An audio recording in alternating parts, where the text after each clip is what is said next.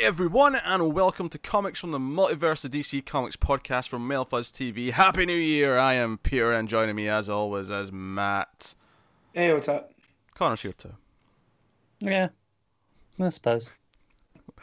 I feel like if Connor wants wants a more flamboyant introduction, he should probably give me a more flamboyant reaction, and maybe I'll consider it. But I feel like I give you what you get, what what I uh, what I deserve from that intro. bullshit. Next week, next week, if I give you a you know a rambunctious introduction, I guarantee you'll stiff me, and you'll just sit there and go, oh, "I'm here." Yeah, Depends how insulting it is. You can be rambunctious and insulting at the same time. thank you. Uh, so we talk about DC Comics on this show. And coming up on this week's show, we have Heroes in Crisis number four, Detective Comics nine nine five, Action Comics one thousand six, Wonder Woman sixty one, The Flash sixty one, Batgirl thirty, Justice League Odyssey number four, The Terrifics number eleven, Titans number thirty two, and The Silencer number twelve. That's what's coming up on this week's show. A little bit of news as well, a little bit of this and that, but that's that's the gist of it. So be excited, and also Happy New Year! It's twenty nineteen. Yeah. Yeah. Yeah. I'm, I'm I did my first attempt at writing the date without screwing it up. Oh, oh nice. Oh really? Yeah. Yeah, first time. Don't know how that happened. It's gonna take me like a month. Yeah. Usually does. It just somehow it just it just worked. Yeah. No, I, mean, I got the date. I, I, I put the third instead of the fourth, but I got the I got the nineteen right. That's the important bit. Yeah, nah, it's just been a it's, it's been a heavy comic week. After after last week having no books, and then this week having ten DC, and because me and Connor started the other podcast with the Marvel and Indie books, um, I've got another nine to get to, not including catch up issues before Tuesday. Yeah, yeah. I've not started those. Uh, you fools. So, yeah, we did this to ourselves. We, no we, we did it on a week where there was no other DC books, and we thought, oh, this is easy. We Yeah, can do this. yeah, we could do this every Yeah. week. It's great. and then this week it's like, oh shit, there's DC This- books again. This is why we didn't do it before now. Not to worry, we're locked in now. You can expect your other podcast. It's called Elsewhere in the Multiverse if you haven't heard of it or you, you missed the announcement. Episode 1 is up on your podcast services, your iTunes and your YouTubes and all those things. Um, go have a look see. But Yeah, we uh, yeah, about- so. Wait, what was that, Connor? We went about three hours on that last one. We did. Yeah, the first one was a bit longer because we were doing all the catch up stuff. Um, so we had kind of like arcs to talk about instead of just single issues. Uh, I imagine it'll be more of a two hour show going yeah, forward. and usually we won't have the million issue ones from Marvel to talk about. Well, we got a decent amount of those this month because Marvel are putting out like six of them, the bastards. No, I meant in Well, the because it's- solicits. Oh, and the That's solicits. Oh, yeah, Marvel. yeah, yeah, Yeah, yeah. yeah, because we did the three months of okay, here are the new books.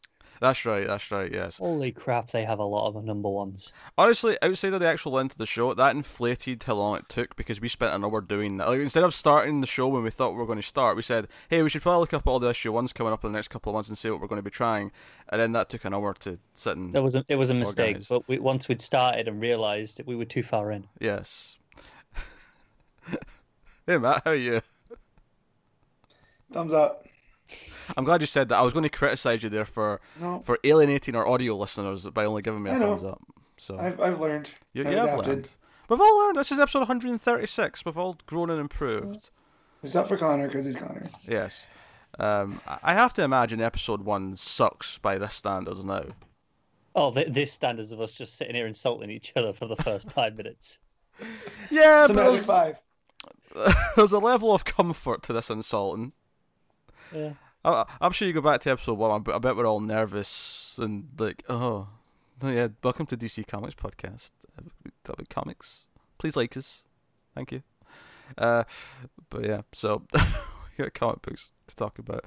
Um, anything else to remind you of before we get going? I try to think of anything else. I feel there should be more updates about things, but I can't think of what they are. So I, I think if, if something springs to mind, I'll I'll jump in. But uh, yeah, so a little bit of news before we get into the books itself. Um, first up, um, Connor, rearrange your schedule because you won't be missing uh, the last week of this month. You'll be missing the first week of next month because Doomsday Clock issue nine has been quietly pushed back one week. So No. yeah, honestly, I was kind of expecting this because the last issue got pushed a week to the first week of December because it was maybe the last week of November. So it kind of makes sense that that's had a bit of a knock-on effect, and now issue nine is going to be the same. So On the Hmm. upside, week ones are much quieter and could use the other book, and Doomsday Clock tends to be a hefty discussion, so positives. Does. Yeah. Yep. Positives. And Connor's sitting there thinking, is there a reason why I'm busy that week? He's I am genuinely get lucky thinking like, okay, what could be happening that week? First week of February. Yeah, Mhm. there is a thing I don't, with work, and I don't know what day it's on, and I'm a little concerned now. Keep the streak going. Keep the streak going. What streak? I missed two at the very start. I've I've been here for all the rest. I've I've done way more than half of the issues. Yeah, but it's, if you- it's more if- fun to say the streak's a thing. If you keep telling people, I've Yeah. learned this from politics. If you keep telling people something that's wrong, they don't care. Eventually, they just give in. Here's an accurate fact, though. If you do miss this one, that'll be a third of the issues. Yes, it will. A whole third. I won't miss it. I won't. We're going to start with that. I'm just going to parachute into the frame, like from the window. Just to come diving in. Yeah, yeah, that'll work. Not missing it. All right, so yeah, Doomsday Clock's coming week one of, of February now. Uh, not a huge delay, but uh, what it is. Um, we got new Ink and Zoom books announced um, this week. Um, they're listed with all the books that were already there, but I think I've got the ones that are new here. Um, so people can feel free to correct me if I'm if I'm missing any. But um, so we have Dick Grayson. This is the, the ink line, by the way. This this first batch. Uh, we have Dink. This Dink. We have Dick Grayson, Lost Carnival, uh, which is going to be written by Michael Moreci. Um, we have Gotham High, written by Melissa De La Cruz, with art by Thomas Pitilli. We have Oracle Rising, written by uh, Marieke Nijkamp. If I'm, pro- I'm probably butchering that name. Uh, Oracle book though, that's cool. Yeah. It's been a while. no, Um, no artist on that one. Nah, nah. The only one of them has an artist right now. Aye. Which makes sense to a point because they did announce all the the first wave is, is mostly not out yet. Like these Yeah. are because these are for bookshops rather than comic solicits. They're all being announced like really far. Yeah. ahead of Does time. Moreci not do art as well? Am I am I misremembering Moreci? Uh, you may be right. It just says written by though. okay, fair enough. Um, and then the fourth one is Shadow of the Batgirl, which was confirmed to be Cassandra Cain, Batgirl, uh, written Oh, by that's Sarah exciting. Yeah, no, that's cool. It's cool to get a Yeah. Ca- Cassandra Cain Batgirl book. Yeah, I know they did do some updates on the, the last wave as well in terms of artists, um, like uh, Superman vs. the Klan has has an artist now.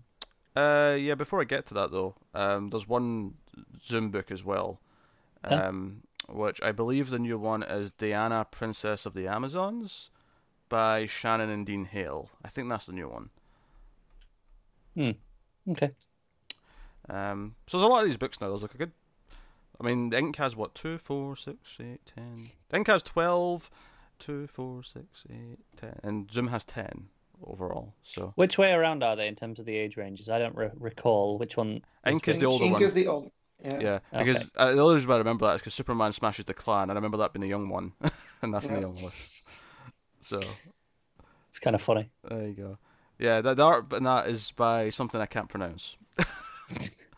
not, even, not even gonna try. Guri Hiru Studios was doing the art, so it's not just a split person; it's a it's a, a studio. Okay. So take that for what you will. Uh, but yeah, so there you go. That's that's Ink and Zoom. Um, and then final bit, uh, t- you know, news that I think was worth mentioning. It's it's kind of news. Uh, so so Bendis does this thing at the start of the year where he likes to post some cryptic images on Instagram teasing things uh, for the rest rest of the year. And so he posted ten images. Uh, I've got a handy newsarama link here of uh, like just kind of a summarising what each one of them are in case you don't recognise them in the images themselves. Um, also, when did Instagram add a thing where you could do like multiple images in one post where you could like slide through them? That was new to me. No idea. I stay off of Instagram. I, I got yeah, really confused because he kept saying he posted 10 images and I was like, there's only one here, what are you talking about? And then eventually like I hovered over the image and there was a little arrow to go next and I was God, like, oh. how old are you? This, is, this, this is a relatively new thing for Instagram. No excuse. Shut up. Shut up.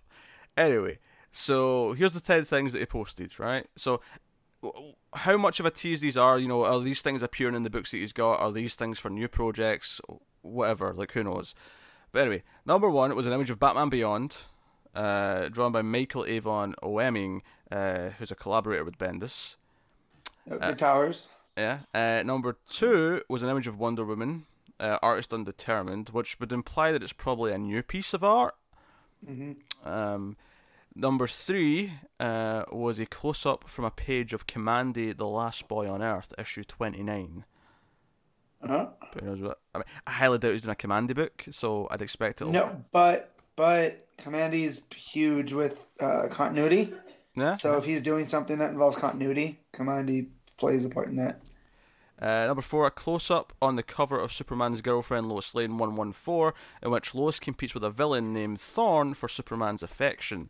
I feel like that one's probably just a tease for maybe a, a plot that's coming up in action. Like maybe some villain S will try and steal Superman and Lois has to save her, save him or something like that. Yeah. Um, Number five, um, I'm just, I'm, if, if it sounds like I'm breaking up, folks, it's because I'm just noticing cameos happening behind Matt, and I'm trying to pay attention Yeah. to myself. All right. Uh, number five, Alex Maleev drawing Batman from 2013 during Snyder's run, um, and obviously Maleev's a a, a long time uh, buddy of Maleev, uh, Collaborator. of Bendis rather. Uh, Number six, uh, close up on an undetermined page featuring OMAC, uh, which looks like it's been drawn by John Byrne. Yeah, which which also plays into Kamandi. So Yeah. Number seven's an interesting one that Connor's going to love.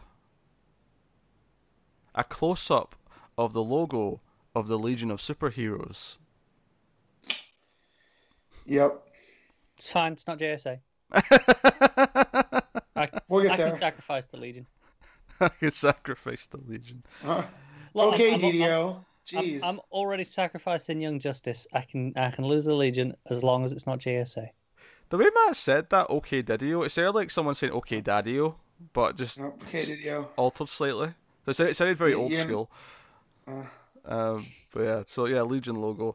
Does that? I mean, I feel like if he was doing the Legion book, this would be a really like obvious thing, which makes me Yeah. think it's more of a just no, no, it'll be a Legion. They're just going to related show up and and uh, and say hi to Soups.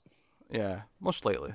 well, when he put up that stack of to read material before he came to DC, there was a lot of Legion in there. So it makes me wondering if he's playing with uh, Clark's background again with the Legion Yeah, and the different. You know, you have different. Uh, last we checked, there was three different timelines for the Legion. So I'm wondering if he's going to play with that with Kamandi and OMAC and all of that stuff. Plus, Young Justice, this could play into that. She'd have Amethyst in different worlds. So yeah. Young Justice coming next week, folks. Be excited. I Uh, will not.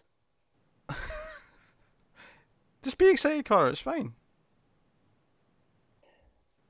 All I'm right, what, what else? next week. Come on. Number eight, uh, close up of Wildfire's faceplate, uh, possibly with Polar Boy's reflection. Um, More number Legion stuff. yeah, number nine, possible new original art from Ivan Reis. Um, the, at least the, the say it didn't turn up any results in Google image search. So yeah, so yeah, possibly new. Uh, which judging by a prominently featured pen, may be connected to uh, JSA hero Johnny God Thunder. Damn it! As soon as you said pen, I was like, this better not be what I'm thinking. uh, Jakeem Thunder, who kept their mythical wish granting Thunderbolt in a pen. Um, And and that plays into Doomsday Clock too, so he might be waiting that out because mhm. uh, old Johnny Thunder plays a significant role right now. How great is it going to be, Matt, if, if JSA number one comes out and it is by Bendis and Connor doesn't even read it? I know. I'll, I'll laugh because that just shows what happens when you're stubborn. It's not stubborn. It's called having taste. and being stubborn. Uh, finally, we had number 10, which is a close up of an ink page apparently featuring Jon Kent. So, Jon Kent plans. Oh, Um, so, yeah, very cryptic. Could could mean a number of things, but uh, worth mentioning, I thought. Some some Mhm. some teases in there.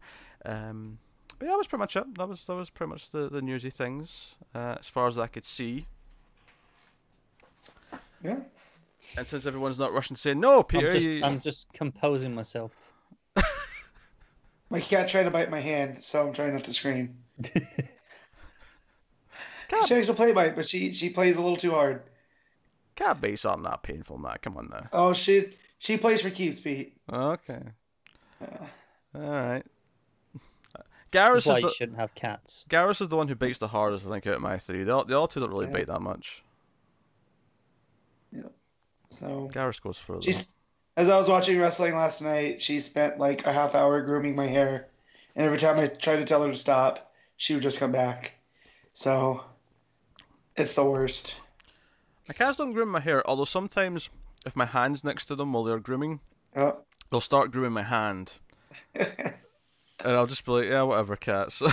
Let myself out. Well, you might have more hair on your hands than you do on your head. Ah, I knew Oh. that was coming. I couldn't. Low hanging fruit. Low ha- yeah, that's what I was going to say. Low hanging fruit. That was the exact phrase I was going to use. Yeah. Um, there's a lot here at the back. Shut up. Um, all If you say so.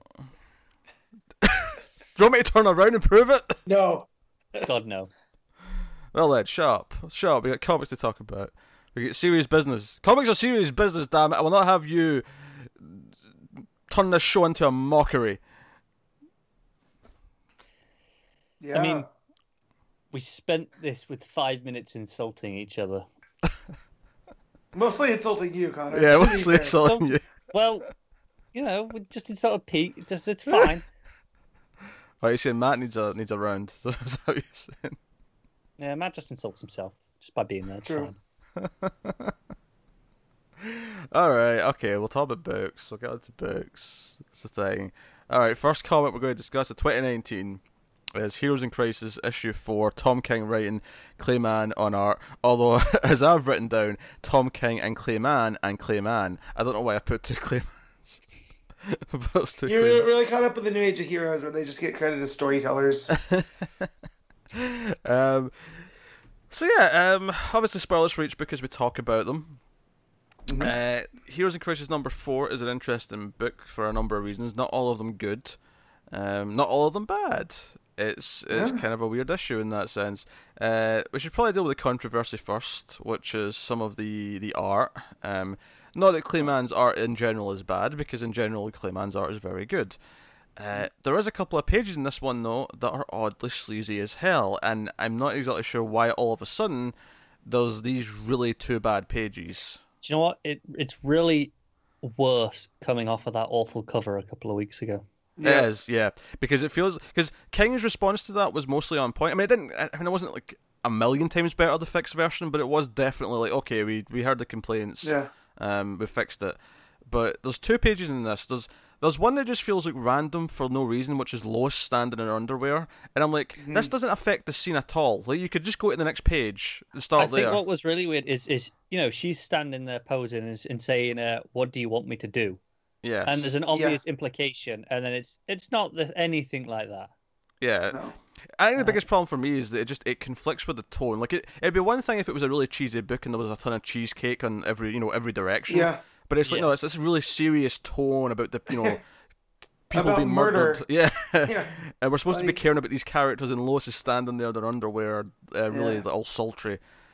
Because it's not so much that I'm opposed to Lois having sultry. Like, if you want to do pin-ups, do pin-ups. That's what they're there for. Go do Yeah. pin-ups, whatever. But it just it, it, But no, but like Connor said, it's the context. It's Yeah. not like it's not like the last time we saw Lois and Clark. It was this playful tone, like it is here. Mhm. Right. When it Because I, I starts, because- thought it was meant to be like, oh, it's a distraction. They're doing something Yeah. else, right? You know, and, and Right. then Clark's going to bring the mood down. But but no, it's actually they're already Yeah. on this topic. Yeah, Right. wh- which would have probably made the, the page justifiable if that was the point, is that they'll try to take their minds off of it with Right. sexiness, and nah, it's not Yeah. working. Um, it didn't. Yeah. Honestly, though, I think that is the lesser of the two evils because I think the other page that is getting a lot of criticism, and I think quite rightly, is the Batgirl page where she's in her it's her interview, and instead of saying anything, she shows off her her bullet wound. Yeah. I have no problem with that concept. Um, you know, if, if you start that page with her like try to speak and going, you know what, I'll just show you, and Yeah. she just gets up and shows the bullet wound, that'd be fine. Because it, shows an intimacy, Yeah. right? Like That, I got that that's what that page was going for, but it I had to read it twice because I'm like, what is going on here? Why is she taking off her belt? yeah, And then like, because there's no context for it. Again, it's all the context. and that's that's the thing here. Not only am about there's the thing I'm about to complain about, just generally bad anyway. Because I, I think unlike the Lois page, this one is not justifiable by anything. I, I can't imagine a version of this where this art's okay, but Yeah. she, she, she, you know, she stands up, she takes off her belt, and she shows her bullet wound, and then she turns around and shows the exit wound, uh, which is the worst part, of course, is the exit wound part because it's just here, look at my ass.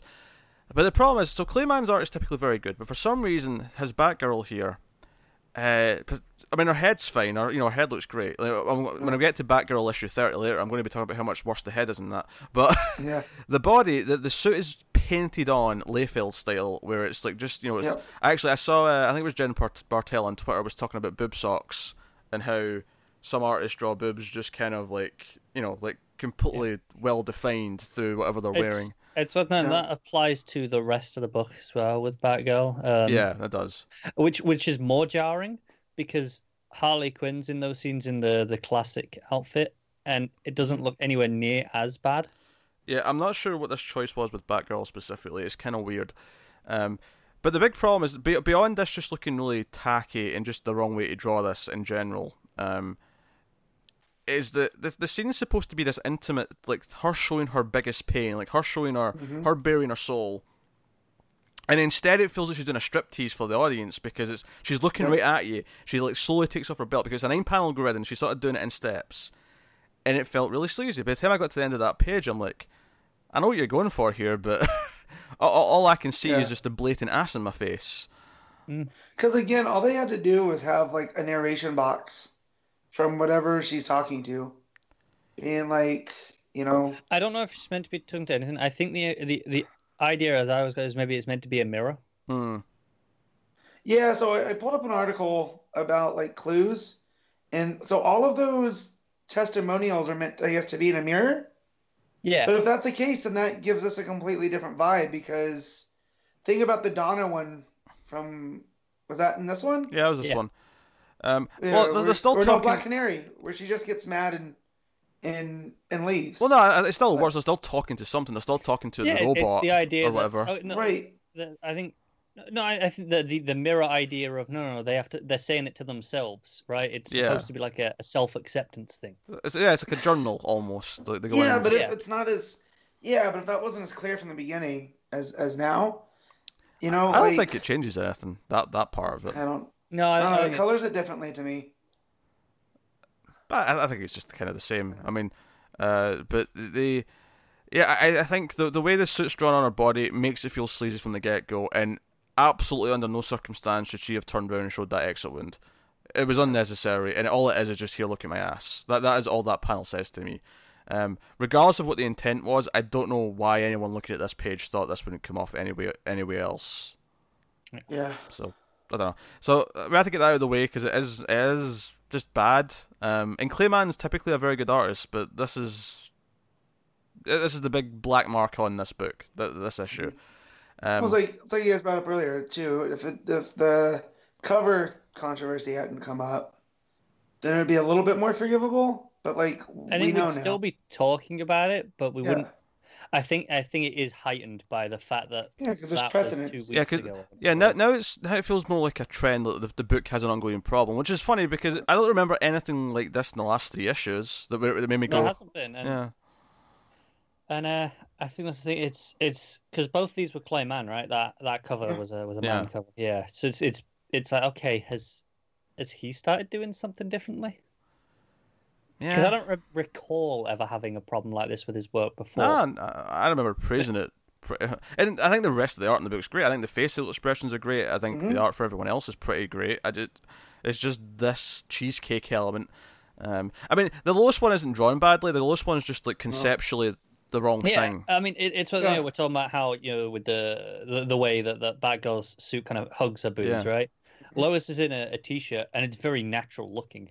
Yeah, Like it's it's it's it's it's a very like uh, classy drawing. It's just in Mhm. context. Well, Is, is, well, is and also it, it it speaks to the character too, because that's not Barbara's never been that character, like yeah, overtly sexualized, and even even with the the redesign that happened a couple months back, that costume still isn't like it's here. yeah. You know, so it's not Mm. like this was Starfire, who that's kind of her character right. is that overt sexuality, or even Wonder Woman. You know, so Yeah. just the fact that it was a Batgirl and the way Like, the scene yeah. played out. the the Babs one is definitely worse in that this Lois page, if you just remove that from the book and tell me that's a pin-up drawing and put that on a Mhm. wall as a poster, that's perfectly fine. That's a it's it's a great drawing for that. Whereas the Babs one is like, well, hang on, what, what, why? Well, yeah. And to play devil's advocate here, if it was meant to make us feel uncomfortable, then I think mission accomplished. I don't think, it's there's supposed better to make you ways. feel uncomfortable in that way. Uh, Yeah. I think you're supposed to be uncomfortable about the wound and that okay, no, she's still living with that. Mm. Not Well, it made me feel uncomfortable uncomfortable where- look at her. this this is a thing that I shouldn't be saying. You know what I mean? Like, Well, yeah, You know? I, I think you're supposed Yeah, to feel but- uncomfortable in that you she's she's she's bearing her soul to you, right? That's how you're Yeah. supposed to feel. right? But that's not how you feel when you read this page. You read this page and you feel uncomfortable because she's doing this and the artist is making it as sexy as humanly possible, which is jarring Right. with the tone of what's going on. Uh, which would be a problem in and of itself, but you, you- I mean, because I think you have the two two main problems here. You have the art itself is just being kind of bad in how it's drawn the suit to over sexualize it in a really sort of old school comics way, Mhm. and then you have the actual the way it's presented in concept where she's kind of staring at you. She takes off her belt, un sort of pulls down her thing, and then worst of all turns around at the end to show off the ass. Those are two separate problems that fit, fit into the same overall thing, but that's the two main facets here. I think are the big issue. Um, but yeah, so hopefully it's something they'll. It feels very tone deaf. I hope they, you know, I, I think Yeah. King's one who does take on criticism quite well. hmm Um, that said, he gets a lot of shit as well on Twitter. That's uh, you know, he made like a tweet uh, this week saying, "Hey, New Year's resolution: I'm going to start blocking people who, uh, you know, are just mean, basically." Yeah. To to and to be fair, someone was trying to say, or a group of people, that he was never in the CIA, Oh, this was stupid. and it Yeah, became this that's- whole big thing that was I completely unnecessary. Yeah, and uh, Um, he's like, "Here's a photo of me in the CIA, and here's like Yeah. a written thing or whatever." I can't, I It was it was but- like a picture of him in like Iraq or something. Yeah.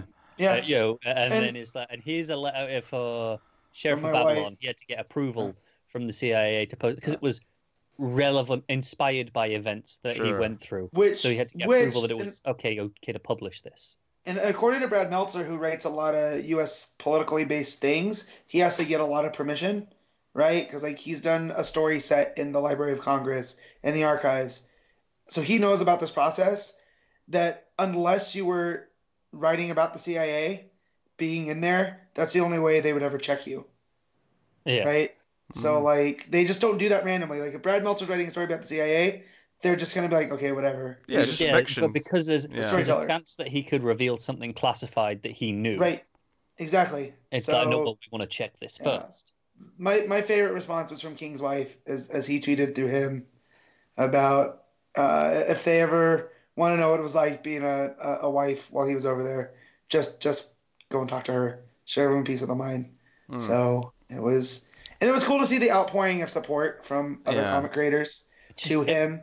no, because because this me. that's because this was just abuse that was unnecessary. And Ki- Kion first hmm. after the wedding thing, and and now seemingly some of this stuff, he he's never going to go to a con again without a bodyguard, and that's just a sad No. state of It just- affairs. Well, and it it's- baffles me. You know, given that, like, I understand not liking his writing, which oh yeah, yeah, I, I have he, he, he's that. right. And if you don't like King, don't like King. But Hate it. But Why Don't would read you it then. question that he's been in this? Why would you question that specifically? That makes no. s- He has been on national TV go talking Because- about being in the CIA. Because Connor, now it's not about just not liking something; it's you have to completely discredit the other side. What what was Yeah. the which which late night show was he on? uh, either um, Seth remember. Meyers It might have been. or yeah, yeah. Seth so- Meyers or Colbert, one of the two. and and I remember he was on that and was talking about that he was in the CIA. Do you Mhm. really think that'd fly if he wasn't? Like what? Yeah, but yeah, they're they're not thinking too, Connor. Because again, like it's like you with Bendis, right? You just don't like Bendis, so you don't read Bendis, but you're not out there going like, oh, well, he never I'm not taught a writing questioning class. Bendis's history. Yeah, exactly. I don't know. I've got I've got I've got screen caps that suggest otherwise. well, because Connor, you're mostly a mature individual that knows how to compose themselves on the internet. You know, M- most of the internet is terrible, and I, for the longest time, I tried not to say that, but I just there's certain threads I can't go into just because the ignorance I just yeah, I feel like you know. it's only most of the internet in the sense that there's a certain group of people who in, all infect all of it. Not so much that I think Well, I think majority of people are actually fine. That for the most part. Yeah. About that. People are But- awful. But people, I mean, people can be pretty awful. I, but I feel like there's a certain group of people who infect everything, and it feels like it is Mhm. just, you know. That, Yeah. But anyway, uh, So- so that's a, that's a that's a whole the deep dive conversation. But yeah, you don't like King. That's that's fine. But I I think he's typically shown to take on criticism. Uh, You know, we've seen that Poison Ivy arc, you know, he, he I remember him responding to criticisms about that from Poison Ivy fans, uh, and Yeah. it felt it felt very humble. So I feel like he will take this on in some way. Um, I have no idea what Mann's like with taking on criticism, but we'll you know maybe we'll find out. Um, so yeah, so so we spent a good fifteen minutes talking about just that. So let's talk about the actual uh, content story. of the of the book. So how did we feel about issue four then? Because obviously we've been kind of not up and down. We've been kind of in a a, a place. you know, it's still a holding pattern. I like the the levity in this issue. I feel was welcome, but Mhm. I still don't know where the story is going. I thought some of the levity went too far, personally. Uh, Um, which which I, I'm talking about, you know, like with the like with the dinosaur at the end. oh no, I'm Like, fighting you on this. yeah. Hiding the dinosaur was the best line of this comic. I am fighting you on this. Well, I, I, Also, I'll like- be honest. If this wasn't an event, I probably wouldn't be reading this anymore. I think that's fair though, because I feel like because Pete's been saying this to to other uh, friends of ours is this might just read better in trade without the, the breaks so. in between. I, I think this So- is this is a book that if it, if it sticks its landing, I think it'll probably read Yeah. quite well in trade because it'll all be one thing. Yeah. Because I, I, I am hundred percent convinced now. I, I I don't think there's any room for any wiggle room here to say that this is not a mystery where there's going to be a reveal that this is what's really going on. Um, by the time we get to the end of this book, um, and I think it's plays a mystery. I actually think I like this issue the most out of the four. You know, regardless of the problems that we've discussed uh, with with the the sleaziness. Um, it has probably my favorite scene, although Which it- is? overall it's one of my least favorite issues. Uh, it- it's uh, bl- blue and gold. Yeah, that one's pretty good. The fist bump. Yeah, Yeah, um, yeah, that was really great. yeah um i i really like the, the journalist angle i like the fact that lois is like i need to kind of release something. They're, they're sending me all these tapes. I need to talk about it in some way. Um And I- I, like I that sh- she Yeah. does it anyways, and she sends Clark to go tell the other two. yeah i i, I like the kind trinity of an Ozymandias moment. yeah i like the trinity Like- scene in the cave. I, I like the humor there. The, you know, the fact that boosters you know disappeared so wonder woman you know punches the coin. Um i like the hide the dinosaur line. I thought that was funny um, I also like the scene early on where Batman and Flash are investigating, Yep. and So they're, they're both like, "Oh, so we both know who did it, right? Yeah, we're agreed. Yeah, yeah, Harley. No, Booster. Booster. Shit. Yeah. Yeah. I read that in Grant Gustin's voice too. So like, just hearing that with with his flash, like, yeah, that was that was pretty good. Um, but no, I, I like the the the Donna Troy opening too with um with with Garth? Aqualad. What's his name? Garth Tempest. Like taking him out and dragging him there, and then that really cool shot with the graffiti that makes up the title page. Yeah. I thought that was pretty cool with all the Titans. Um, but yeah, there, there's a lot to like in this for all the stuff that that I didn't like. But as far as the story goes, I, I don't want to say it's messy because I don't feel it's messy because I feel like it's very focused on what King wants us to focus on. It also still- feels the the most fractured issue, doesn't it? In that we've got Yeah. okay, here's the Trinity, here's Batgirl and Harley, Yeah. here's Do- Donna Troy with the the Titan stuff. Yeah. Here's Blue and Gold. You know, I- here's uh, I- I think it- uh, I, I think it, Canary and Green Arrow. four out of nine, though, this is exactly the sort of point in the book where I'd expect it to just be like, okay, we've got a lot of things we need to continue, so Yeah. they're all going to continue a little bit. Uh, I think the problem is, uh, you know, like uh, Green Arrow and Canary and uh, the Donna Troy stuff and, and Batgirl and the Harley stuff. It doesn't feel like they're continuing necessarily. They feel like okay, here are new things that you know that are for this issue. Uh, I agree with that to an extent. I don't actually mind how fractured it is, though. I think this is just like one of like this is a style of writing that I don't mind as uh as as keeping it this Yeah. kind of separate. Like we're kind of jumping around in little pockets of what's going on to build the larger story. I'm kind of okay with that. Um, I did actually like the Batgirl Harley kind of side of it, where because it kind of ends where Batgirl finds Harley.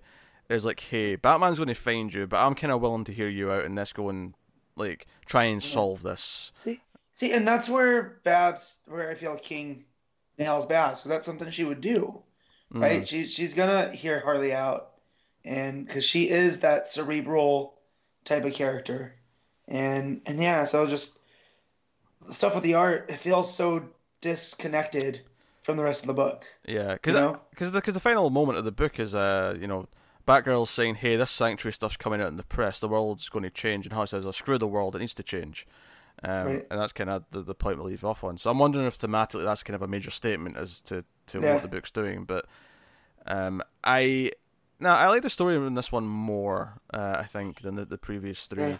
Um, I get that the fractured nature of it's not for everyone. Some people hate it. Um, but I kind of dig it. It's making it feel kind of big to me because it is jumping around all these different characters. Yeah. Um, Well, and just seeing the Trinity interact in the Batcave, hmm. you know, like that's that's a moment. So, yeah, but- and then also that reveal of like, what do you mean she can't run it? She did five minutes ago. You know, like, yeah, but they he knows they can trust Lois because Lois isn't going to give away things. Like she's going to do her job as a journalist without you know sacrificing their personal lives. So, but uh, that begs the question though: if you know they're getting into the personal lives, how much does this wreck that? yeah. No, it's just it's interesting. I no, I mean I, I'm probably the most on board I've been since it started. Um, Mhm. again, sleazy pages aside, which kind of weird. Um, I- I mean, I I think the, the, the Titan stuff at the start did feel the most randomly inserted to me. Whereas at least Green Arrow and Black Canary, I thought followed on from the investigative parts with Batman and Flash. 'Cause Yeah. it- it's funny because as much as we're complaining about the Batgirl page, I actually thought Black Canary's page uh, was gorgeous in art and felt Mhm. fitting, Yeah. uh, for lack of a better word. Um, Yeah. It was a funny page too because she just kind of says "screw this" and walks out. Like you know, I'm not doing this. Hmm. um, so, you know. I think um, one of the larger problems for me is this is basically halfway through the book, and I don't care about the mystery. Oh, I do. Yeah, I I care I still about the to know what's going on with Booster. Uh, fair enough. Fair. No, no. Like I said, this isn't something that okay, you know, you you c- I can say, oh, no one's going to care about it. Obviously not. But for me, the book hasn't done a job of convincing me why I should care. No, man, I care. I care about the mystery. No. Um, That's fair enough. and yeah, and I, I like that you know Wonder Woman uses the lasso on Booster, and, and she doesn't even take it as conclusive. She says, "Well, you believe that you didn't do it, Right. but I mean, I'm not willing But to." you Well, could that's be a always the crazy say- bastard. Yeah, Yeah. Well, that's always why they say that um, lie detectors are inadmissible in court because if you believe it, then it's not a lie to you. mm, Therefore, you're not going to spike the same systems. And it's just it's funny that the guy that created Wonder Woman also created the lie detector, yeah. right? That- So that's one of the best pieces of trivia there is. yeah, yeah, right. it's such a good Uh, fact well, to stick here, by the way. And so she has a lasso of truth, right? And so, but and, and just her bringing up the the Brainiac shield that is the Legion ring. Like she doesn't even call it a Legion ring. Mm, It's a Brainiac shield that she stole from the he stole from the future. You know. Um, Yeah. So there's these little things that I'm picking up on that I'm really enjoying. It is weird that it's not working, and you know, are our other powers not working? Is that why Harley could smack uh, Wally so easily? Like, I- I don't know. So So the same article that I read was that they were bring, uh, break, blah, blah, blah, breaking down the clues. There, there, got it. But and that was one of them is the fact that Booster's Booster's shield wasn't working, which means someone had to shut it off. And then it also posits um, if Harley had killed the Flash, how was she able to swing the, the mallet with such a force, right? So, it, which means that whoever whosever point of view that was might not have been seeing what they thought they saw. Which, with what we know about like the AI and the hologram stuff, like anything could be possible right now, which I can see is frustrating. You know, because it could literally be anything. Mm, Uh, Yeah. But but our, our main two things are Harley saw one thing, Booster saw something. It doesn't seem like Booster's lying. Um, Harley's known to lie, so I feel like it, it's playing with what we know about the characters. Yeah, which and to be fair to Harley, I feel like I, I kind of trust her though. Like I feel like I don't, Right. I'm not ready to throw her under the bus. I mean, obviously just because of the fact that I don't think we're going to end the story with. Oh, by the way, Harley killed all these heroes. She's going to prison forever. like, Right. Well, and also that would be don't the forget, best. Ed. yeah. say goodbye to Harley Quinn.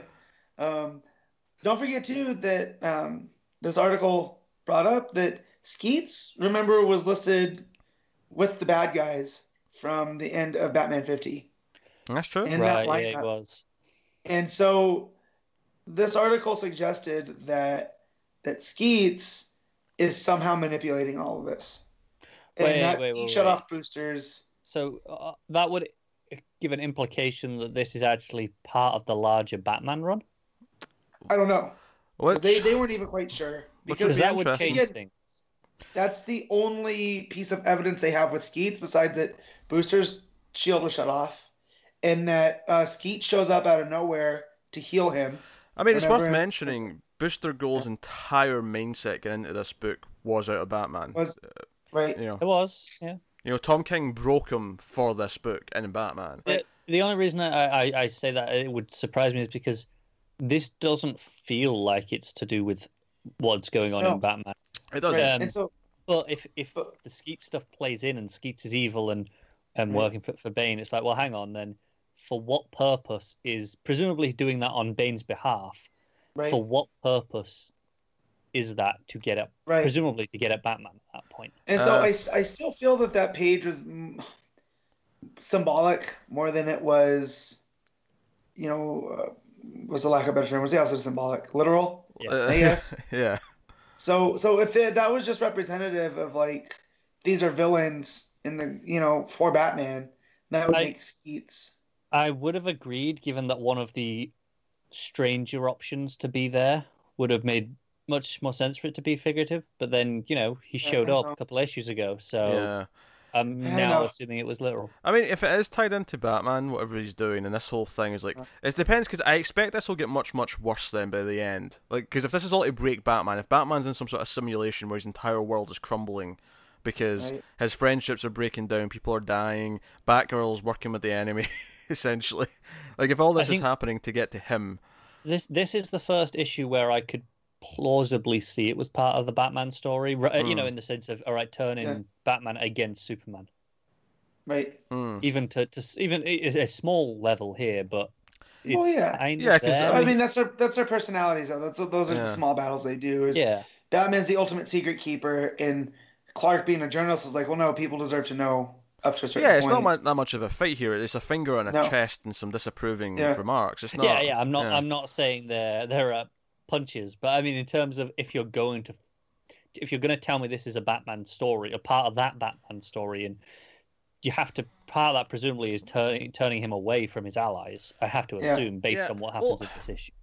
I don't know if it's to literally turn him away from the ally. I mean, and and let's say it's a simulation and he's forcing him through this. I, I think it's more about breaking him mentally than it is about like having a lasting effect with those allies Right. outside of said simulation once it's over. Right. Yeah, I, this just feels like it's part of the greater world, you know. So Um, like, I don't feel like this but- is just a Batman simulation. yeah. Does, does it have to just be like? I mean, Final Crisis is what killed Batman when it was the middle of Morrison's run, but it wasn't like all of Final Crisis felt like this is just the part of the Batman Right. story. No, Right. no, that's true. I, I just mean specifically if this has come from th- from Skeets through Bane. I just want to know why he would put Skeets there, and then, like in that, where, where the only time we had seen him up to that point was in the gift story. You know, Yeah. and then for for this website, I think it was Newsarama that I read it on, for them to pick up on that and then look at like the circumstantial evidence there Yeah, of Skeet showing up when he does and like, you know, telling Booster you need to turn yourself in. You know, Booster's like, nah, I didn't do anything.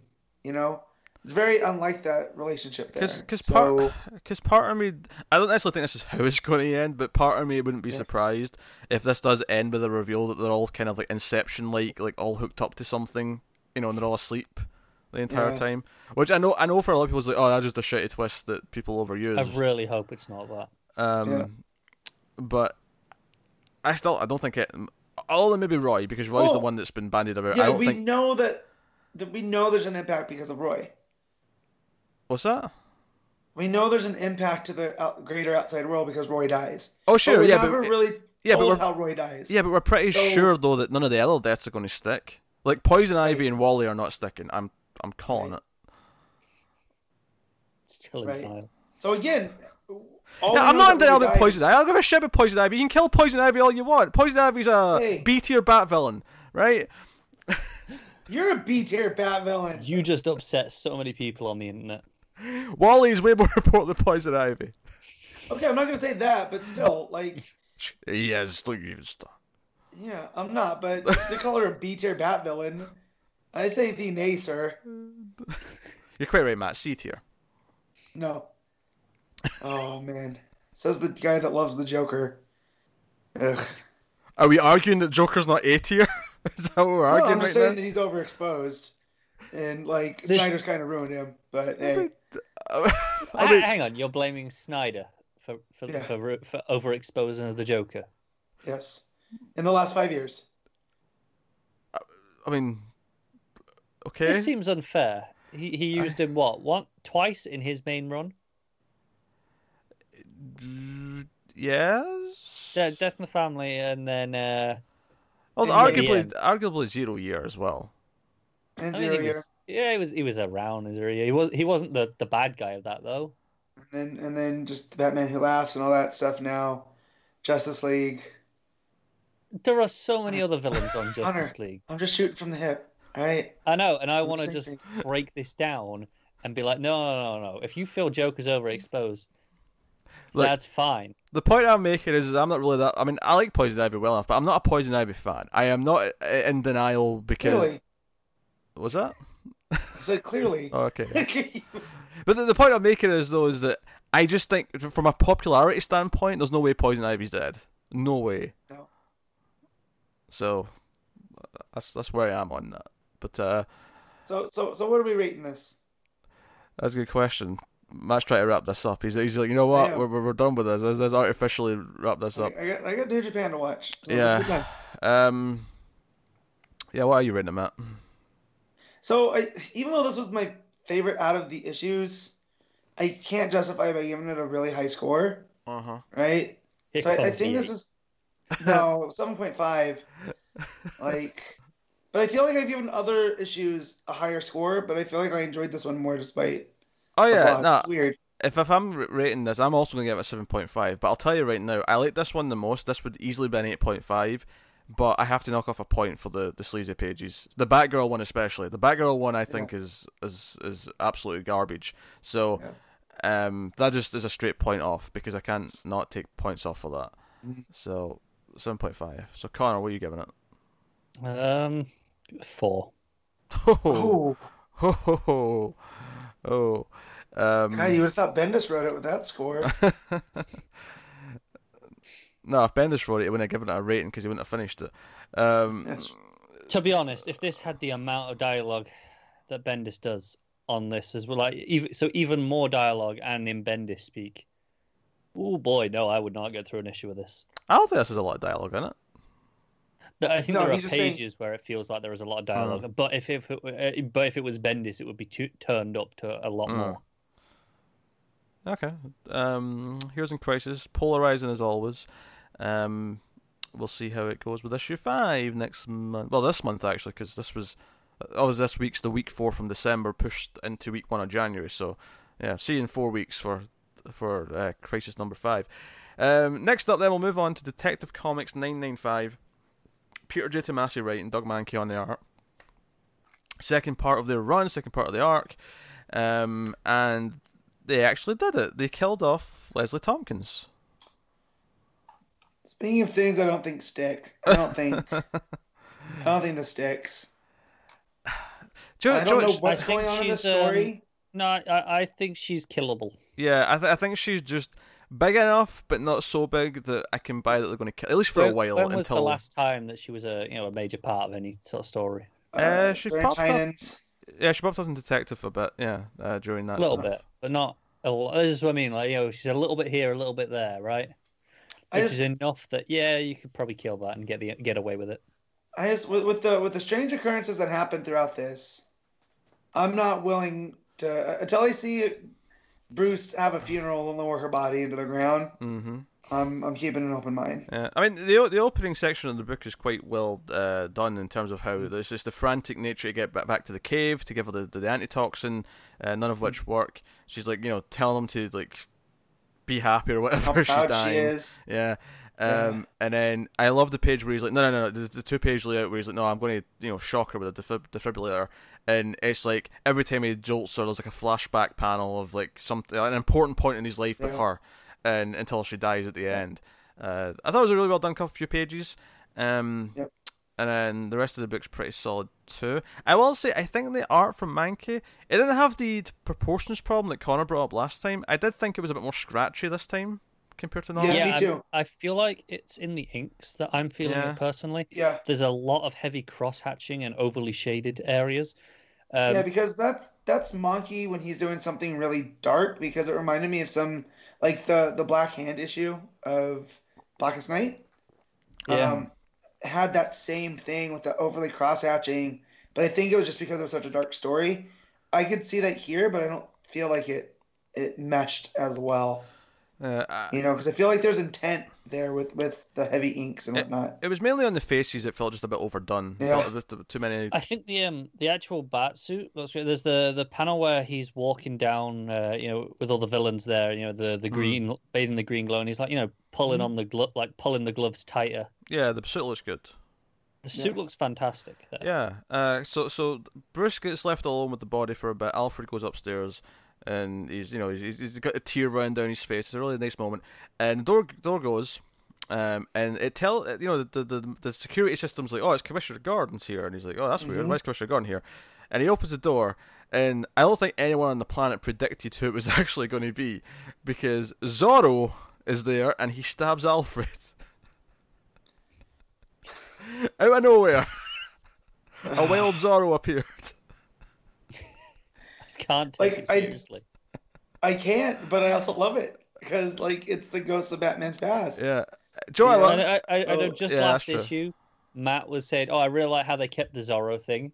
yeah, Um, Yeah. but Well, because we obviously why. we, we talked about the, the, the flashback in, in Yeah, last yeah. issue, Yeah. and, and we talked about how it, it's changed over the years, and and Matt in particular is happy they've kept the Zorro thing.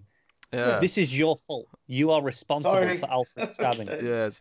Uh, Yeah. I did like the touch that you know Bruce just hears the bell ringing and he realizes that it's ringing so much that this means he's in danger and he runs up and Alfred's actually in the room where you know the, the classic you know year one room you know I should become a bat Right. father you know that that page and he's just like lying on the floor with the bell you oh, know sir I, I heed this bell quicker than you Yes. Yeah.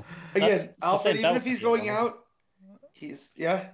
Even if Alfred's going out, he's going out as sassy as Yeah. possible, which I appreciate. And obviously, like we're not killing Alfred. I mean, that's the thing. It's one of those things where if they did go further and kill Alfred, they'd be like, okay, this is all going to get undone by the end of the arc. Leslie Yeah. Thompkins, I can buy she's Nah, dead. they just do some magic spray and go, go phone Damian. Yeah, Damian's done some. Uh, I, some. I did love that though, where he goes because I feel like it's a throwback to Hmm. Tomasi on his Batman and Robin run, Yeah, where where um, I, if I remember right, Damian did do some type of surgery, so he's like, yeah, he's he's the next qualified, Yeah. you Yeah. know, Uh, no, no, I like after that. you. Um, and I like that. Obviously, Thompkins dead. Alfred's just been, you know, attempted, you know, murder.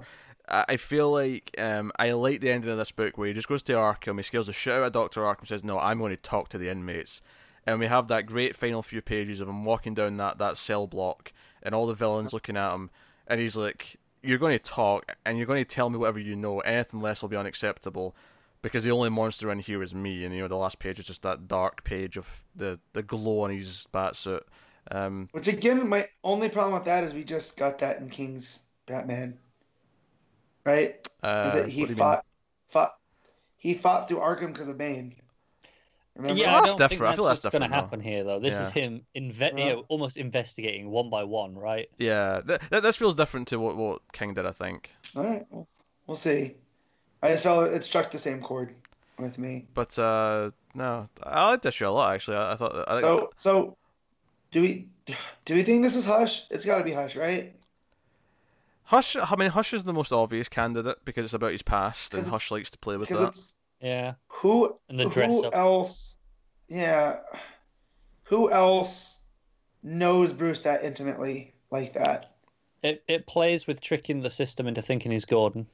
Yeah, So here, here's the thing. I don't think we talked about this, or maybe we did a little bit about how uh, Detective One Thousand, uh, Tomasi's bringing in Arkham Knight, and we don't necessarily think it's, it's Jason Todd like the the video game because that would be weird because Jason Todd's still Red Hood and run He's around. Red Hood Yeah, we Outlaw. definitely don't need two of the prick. We don't know. Um, and one one of the favorite guesses has been has been Hush, because Mm-hmm. it would maybe line up. And I wonder if this is actually building up to like Arkham Knight is the one doing this, and Arkham Knight is actually Right. Hush or whoever Tommy else. Is, Elliott. yeah, Yeah, which Yeah. which would be interesting because I assume at that point we wouldn't learn that it's Hush for quite some because Arkham, Yeah. as Arkham Knight is only just being introduced in in a thousand, right? yes. I wouldn't Yeah. expect an unveiling of who that is. In Which, to be fair, issue. is right after this arc. That you know, this arc will end at nine nine nine. Yeah. Yeah. Um, and I believe this this this does have on the cover the uh, you know countdown, to Countdown, one yeah. thousand. Yep. So it would play into okay, no, no, no. The end of the arc is actually the story in a thousand. Yeah, yeah, Yeah. that makes sense. Uh, so it's Arkham Knight, and then uh, I also saw some theories that it was uh, what's the dude that was at the start of uh, uh, Snyder's run, the one that little, little Bruce Oh, Oh, March. um, March, March? yeah, yeah, Lincoln March. yeah. Yes. I was like, oh, Yeah. that's okay. I, I don't know if I'd be thrilled with that reveal, but it's okay. yeah, I, I, guess. I like that idea, but then I also like that the that Snyder kind of wrote that off by saying like, oh no, the court primed him to make Yeah. him think that, you Yeah. know. So, so if we never saw him again, I'd almost be okay with it. Yeah, I, I mean, I'd be fine with it being hush, but at the same time, I'm like, I kind of want to be surprised. Like Tomasi, pull out something that's cool but Yeah. makes sense. Yeah. you know, um, it's quite a challenge. it's quite a challenge, Yeah. admittedly. So I won't blame him if it is just hush or, or someone else that makes some amount of sense. Yeah, we haven't we haven't had a, a Hush story in quite a while. That's true. No, That's been Heart of Hush was the last time I remember seeing. Well, no, no. Streets of he Gotham. did show up in the wedding stuff. That's true. He's in the Was red it stuff. That that does not count. Yeah. No, it doesn't. But I'm Yeah. saying, But no, Streets of That Gotham, last- like like the first volume of that was like a continuation of Heart of Hush, where he was pretending to be Bruce Okay. Wayne while Bruce was, you know, dead, quote unquote. That was Okay. a great little run. That was. I um, like that run a lot. There, there was no Hush whatsoever in the New Fifty Two, was there? I don't think so. not that I I can't recall remember. any. No, Yeah. don't remember. So I mean, we're looking at you know eight nine years. Yeah, without a proper Hush story. Um, I'm gonna, I'm gonna look this up right now. So I mean, I, I wouldn't be opposed to okay if this is Hush and we're just doing something new with it. It's been long enough that yeah, sure, do a do a Yeah. big Hush story. honestly, like Hush doesn't have that great a look, so giving him the Arkham Knight suit Yeah, isn't necessarily a terrible idea.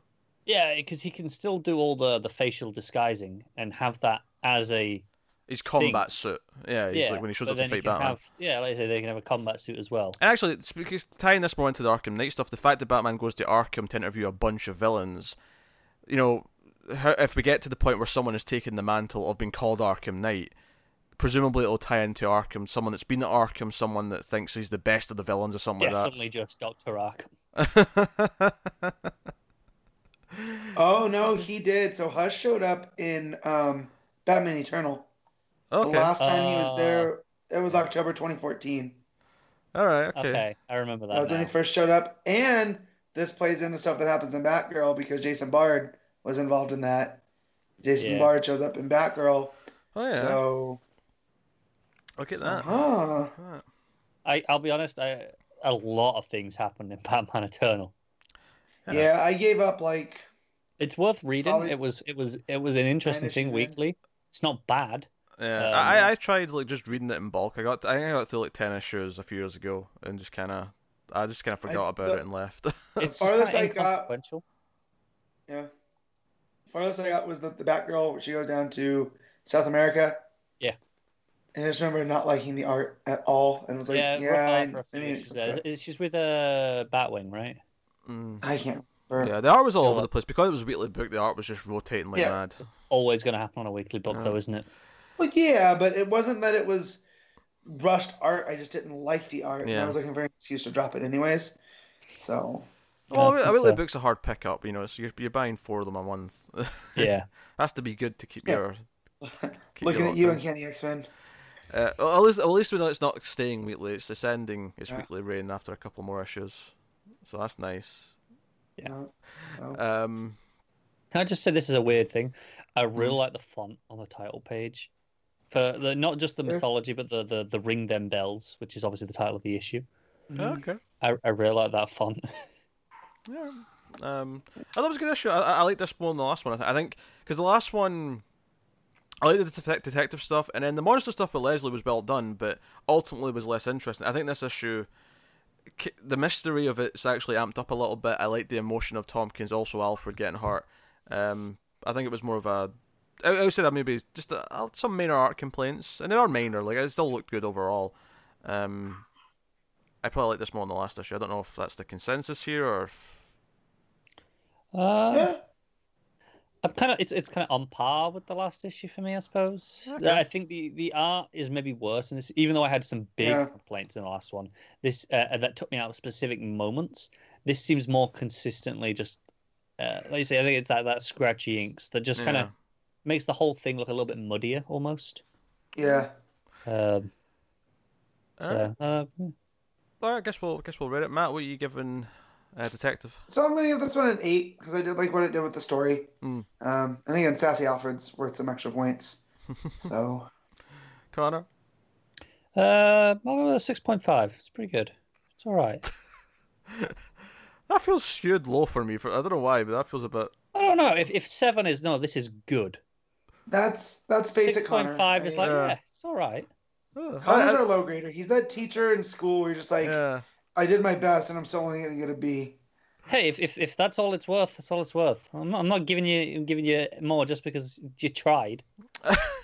No, I, I'm going to go with a solid eight as well. I, I like this issue quite a bit. Um, take take away the the minor art complaints, it may have been an eight point five, but Mhm. um, no, I, I, I think I think detectives, uh, Tomasi's detective runs Yeah. off. Yeah, So I'll start. of some, Oh, some Oh, Mike, you know, Mike's going. Make make make Mm-hmm. make make make make. As soon as he opens his mouth.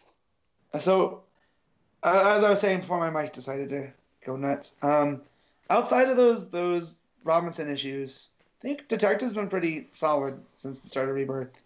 Like it's it's the one book that I can look at and be like, oh yeah, this It's is been very this is- consistent, yeah. Yeah. Um, I I would say, you know, as of right now, this this hasn't started as strongly as as Tan's run did, No, and that came out a little bit flashier. Obviously, we're bit- we're excited, you know, start of rebirth. well, because it was a, it was a new take on on Yeah. Detective. On what, yeah, what the title was going to be. It was a new like, this kinda back to concept. basics. Yeah. It was, it was a Yeah. new concept. It was you know all of these team members that we didn't get to see for a while. This is more no t- traditional Batman. And Yeah, I appreciate that it is seemingly going to be more detective focused. yeah.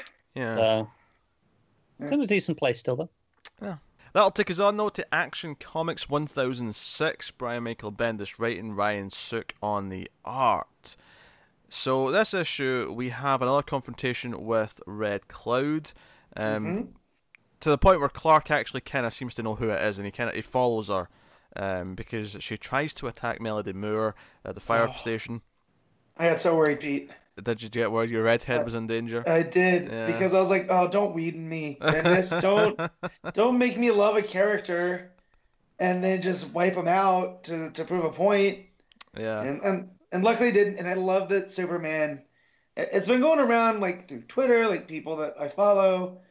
We're like, this is like the most Superman Bendis has, has got to yeah, because he jumps in and he uses his super breath to blow the red cloud Yep. away from Melody because she's being being Yep. you know suffocated, Yep. and he ends up fighting her and he tries to basically reason with Red Cloud and says, Mhm. "Hey, you know, you can turn this around." And he holds out his hand. There's a great moment. It's a great panel where he holds out his hand and says, "You can be better than this. You can redeem yourself." Um, it's just it's, I'll help you. it's Superman. It's just it's full on Yeah. Superman. Um, there's a lot of great stuff in this. Uh, the opening where he's he's, he's re- doing his reporting, if you will, and Yeah. he's he's he's accosting the mayor about the accusations that he said not to investigate the Mhm. fires. And the mayor's a dickbag and starts like talking about Lois and like ah those pictures of Lois, Lois with Lex in the paper. How's your wife, Clark? And he's been just a, a dick. Oh, Um, and obviously Clark knows what's going on, but um, he's Yeah. using his super hearing afterwards, and the mayor's freaked out that Clark was asking ask, asking these questions. He's like, "How does he know about this?" And they question that Melody's the one who knows and maybe talked because she's the only one who could have talked. Um, I do like that his staff though point out that, but you spoke to her about this at a ball. Like anyone could have overheard this. Like, yeah, you were need to be her. sloppy. That's on you. Like, Yeah. yeah, yeah. Um, So I like that. also, so so we get the scene at the Daily Planet, Mm. and you know Perry's being Perry, and and Jimmy. Jimmy starts a story that I just want to know what happens in between because we get the beginning and we get the end, and through through the middle of the story, Clark's using his X-ray to look Mm. for. Um, he's looking for for what's her name, right? Red Red Cloud. Yeah, good. Yeah, good. Thank you. Yeah. Um, and and whatnot. And I just let me. I have to pull it up because there's a line that Yeah, it's Jimmy when says- it's when Clark says, uh, t- "Jimmy, I'll have to you know catch up with you later." Yeah. Jimmy's like finishing his story, and he, he says something about having sex with Talia al Ghul was a bad idea. yeah, Um, th- that's what it was. and some people have, have read this as that Jimmy had sex with Talia, and I don't think I'm reading it that way. No, it's whatever the story was because he says, Yeah. "Well, funny thing," and then the X-ray starts, and you get really cool, uh, that really cool page of Clark looking through the Daily Planet building Hmm. with his X-ray. But yeah, then at the end he says, uh, and that's why I think sleeping with Talia al Ghul was a huge mistake. But everyone is saying, and it just gets cut off. So whatever Yeah. the story he was telling, I feel is like whatever sources he had. Yeah, stuff's Like- stu- stuff's going down. Stuff's happening. So funny. Uh, But then it's also the, the, the notes that he has. Uh, it says call Miss Al Ghul at ten fifteen. Talia Al Ghul called at nine fifteen. So I don't know. Maybe maybe the redhead guy is uh, the ginger's a player. I don't know. Uh, when we get to silence later, I'm going to have some, some suggestions for Jimmy as to why this is a bad idea. But Yeah, um, no, everything about Superman showing up to save Melody, the, the, the conversation, the attempt, and then the hug at the end because she's like terrified that she almost died, is all gold. Um, felt really Superman. Um, Ryan Sook's art's great. You know, it feels. I, I like the heavy lines. I like how it feels very kind of pulpy. very Like, I keep pulpy saying and, it. and confident. Yeah. Yeah, and I I just love that that hug page too, where Superman's just like, yeah, that's not the greatest feeling. Yeah, since This it's, her. it's in silhouette against the backdrop of the, Yeah. the fire, so, you know, the, I- the door. So so there were the the Bendis uh, pictures you were talking about that he put on Instagram. Mhm. and it was talking about a romantic rival, right? Now, not that I'm saying like Clark would ever, but do you feel like that Lois would see more as a threat because she's been gone and like they've become close? Um, I w- I don't think as of yet. Um, But I'm saying, do you think that's a direction that Bendis would take it? Because I like this character a lot, and I don't want her, you know, because I can see her developing a crush on Superman. yeah, yeah, I you can know? see that, but um, like, if it does go down that path, it would have to be well done and justified. Because as it is, you Mhm. tell me Lois gets jealous of someone because Clark's saving them, I'd be like, Yeah. eh. yeah, I I'm just really saying that. Because I, I don't think like we're gonna get a Maxima situation where she comes down and is like, "Oh, Superman's the only one worth mating with me," you know, and we have something like that, or Mm. you know, or like a poison ivy mind control kind of deal. I just feel like that that issue, you know, with Yeah. what was it, the Queen of Thorns or something, like Mm. whatever villain that was. Yeah. But I, I would. I don't know. I would guess no for now. I, I mean, Melody Yeah. having a crush on Superman, I can totally see. Yeah. Um, but that could be interesting in the dynamic because she doesn't know because because you know she's met Right. Clark, she'll meet Clark again. Maybe she'll know Clark is married, but she doesn't know Superman's married. Exactly. from- from well, that's always too. People, people always bring up that that panel earlier in in the the arc where Superman swoops down and kisses Lois, but at that point, Lois is wearing a blonde wig. They're in the Mm. middle of Chicago, like no one knows who Superman's with. So I, I just feel like Bendis is taking his shots very deliberately, you know. So Yeah, and it's fun to have a, a that you know romantic kind of triangle um, when, when it's not Clark and Superman and Lois, but it would be, you know, it's more of a guess that would square. make- It's more of a square yeah, make point. more of a square, you know. Uh, But then again, it could just be completely platonic, and Melody just admires him because yeah, he is a hero, and like I always associate Superman with a firefighter, and I forget even what what book that was in, where someone called him a glorified firefighter. Um, oh, wasn't that Batman? I feel that was Batman. I think so, but but yeah. So we end the book with with Good going to the, the boss of the secret mafia, right? Mhm. Uh, that secret and this lady uh, Leon, uh, she she is like she hates Superman. She you know, you know we had to change all of our rules when he showed up because and you know we've been operating for years with under his nose, but we've had to change how we do things. You know, time was we would just kill someone because they stepped out of line. Now we have to be creative because Superman will like detect us, and then that'll lead They'll to our downfall. Yeah. Um, but it turns out she's the one who's bought the Daily Planet. Hmm And then the final page is because you see a lot of like heirlooms, and she's like a collector of like antiques and art and stuff. Uh, the final page reveals that she has the car from Action Comics One, the cover. What? Which I'm gonna lie. yes, yeah. I so I came home from the shop and I this is the first thing that I read. And I'm sitting at the kitchen table reading it, and my wife's watching Dateline, and I get to that last page, and I did that sound I just did with a fist pump, yeah. and she goes, "What's wrong with you?" Hold on a Um, second. I have to address this. Connor Yeah. looked disgusted when I said what that final page was. Yeah. Why do you hate this? Oh, that just stinks of fan service.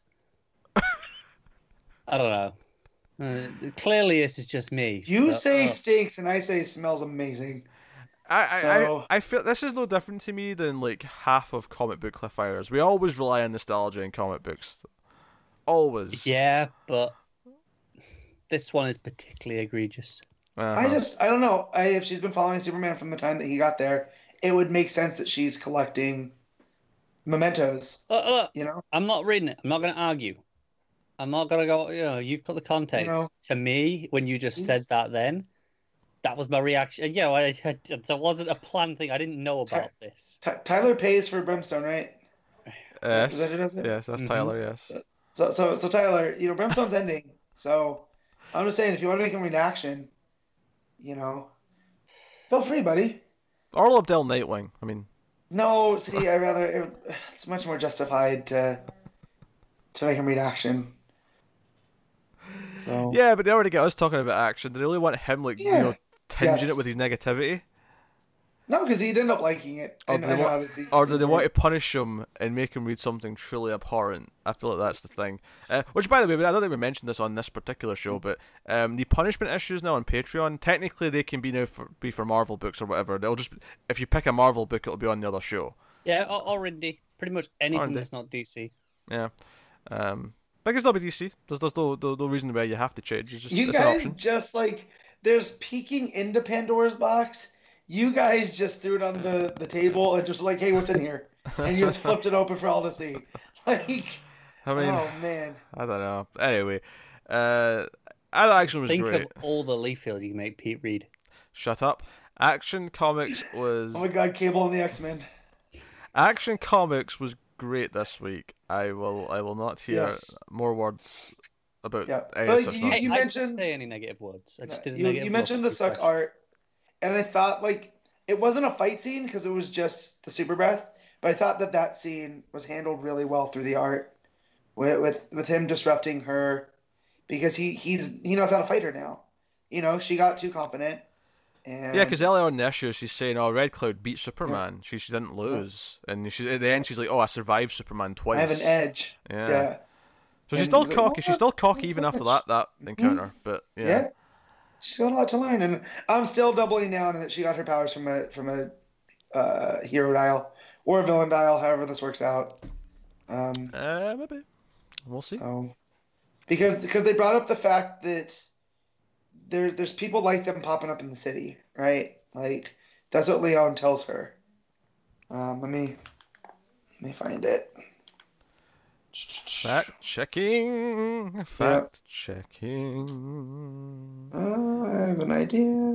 Oh, maybe not. Maybe I'm conflating. I'm checking, checking. Checking. Checking those facts. Got a fact check. Well, to wrap this up though from action, uh, as per usual, the title page um, has some Easter eggs in it. Notably, a post-it note saying Greg Rucka is writing a unofficial Lois Lane book. Unauthorized. Yeah, Yeah. unauthorized. That was the word.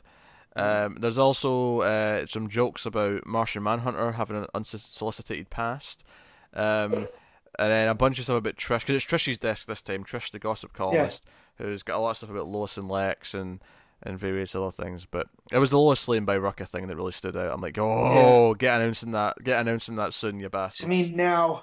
Give it to me now. Yeah, so I don't know where I got that from. I just I read over that last page, but maybe I'm conflating it with something that happens in another book. uh, later. maybe. So Uh, what are you giving it, Matt? What are you Yeah. rating it? oh, this was this was a nine. Solid, solid nine. Yeah, I agree. I, I I, love this I also so give this a nine. I thought it was a fantastic issue. Um, action. Do you know, it's funny. I I love this month's issue of Superman. And I said this is the month where Superman might beat action, and now I'm not sure because this was another Mm. Yeah. fantastic issue of action. So Yeah. I don't know what. Although we get the next the next one for January comes out in two weeks, and it's the the Return of Jon. For Superman, it is, yeah, yeah. Actually, Yeah, four Superman. weeks, yeah. Yeah, yeah. So, So, well, I just meant he said this might be the month that it beats it, and oh shit, I'm counting this as the end of December though, because it's oh, okay. it's, it's of that month's books. It's just we got it in week one of January because of Christmas. Um, but yeah, so that's action. We'll move on then to Wonder Woman issue sixty one. G. Willow Wilson writing. Uh, Xermanico on art, uh, if I'm saying that correctly, and. Uh, so yeah, Steve's with Aphrodite and is like, "Hey, help me find Diana," and she's like, "I've grown bored of love." And he's like, "No, love's great. you know, I mean, love hurts sometimes, but it's worth So- it." He Um, says while bleeding. Yes. Yeah. So so I don't know if you guys ever watched Chappelle show, but there's this really funny skit with Prince, right? And, it, and it's Dave Chappelle's Prince, and the, the- one of the key lines that came out of this is "This bores me." Mm. That's how I read it out of Aphrodite, like she's Dave Chappelle as Prince. So and then the way that Pete just read it was similar to that. Um, but That's- yeah, that's is such a specific reference. Huh? it is. Can I can I get an art thing out of the way first? And it's le- Oh. less a criticism and more of a question. okay. Yep. Which of the artists was wrong? Yeah. And you- Matt already knows where I'm going with this. Go on. Because Yeah, hair Aphrodite looks nothing like Diana in this issue. Nope. She doesn't have the same hair color. Yeah. How, Now- how's the editorial messing this up so bad? Now, It's I want to closer to give this Cary Nord the benefit of the doubt. He's the regular artist, right? He's the one that's been doing it. He should be the one that's, you know, leading the direction. He probably knows better than anyone else. I mean, it depends because with double shipping books, you technically have two main artists because Yeah. you have to. I think, yeah, but Cary Yeah. Nord was in, was initially Sure. uh, solicited for this art issue as well. This was a this was a last minute change. um, But So- e- even if it's not just the art too, it's something as simple as hair color. Yeah, How do you mess that up in coloring? Like, I was- who's I falling was- asleep at the wheel? all issue. I was like, okay, so what does Ares look like in this book? And then the bastard only shows up with his helmet on. um, I'll be. I, I assume she was. She had dark hair in the last. I can't remember. She did. Yeah. She looked like Diane. It never Yeah, occurred to me. I couldn't We had remember this it. conversation.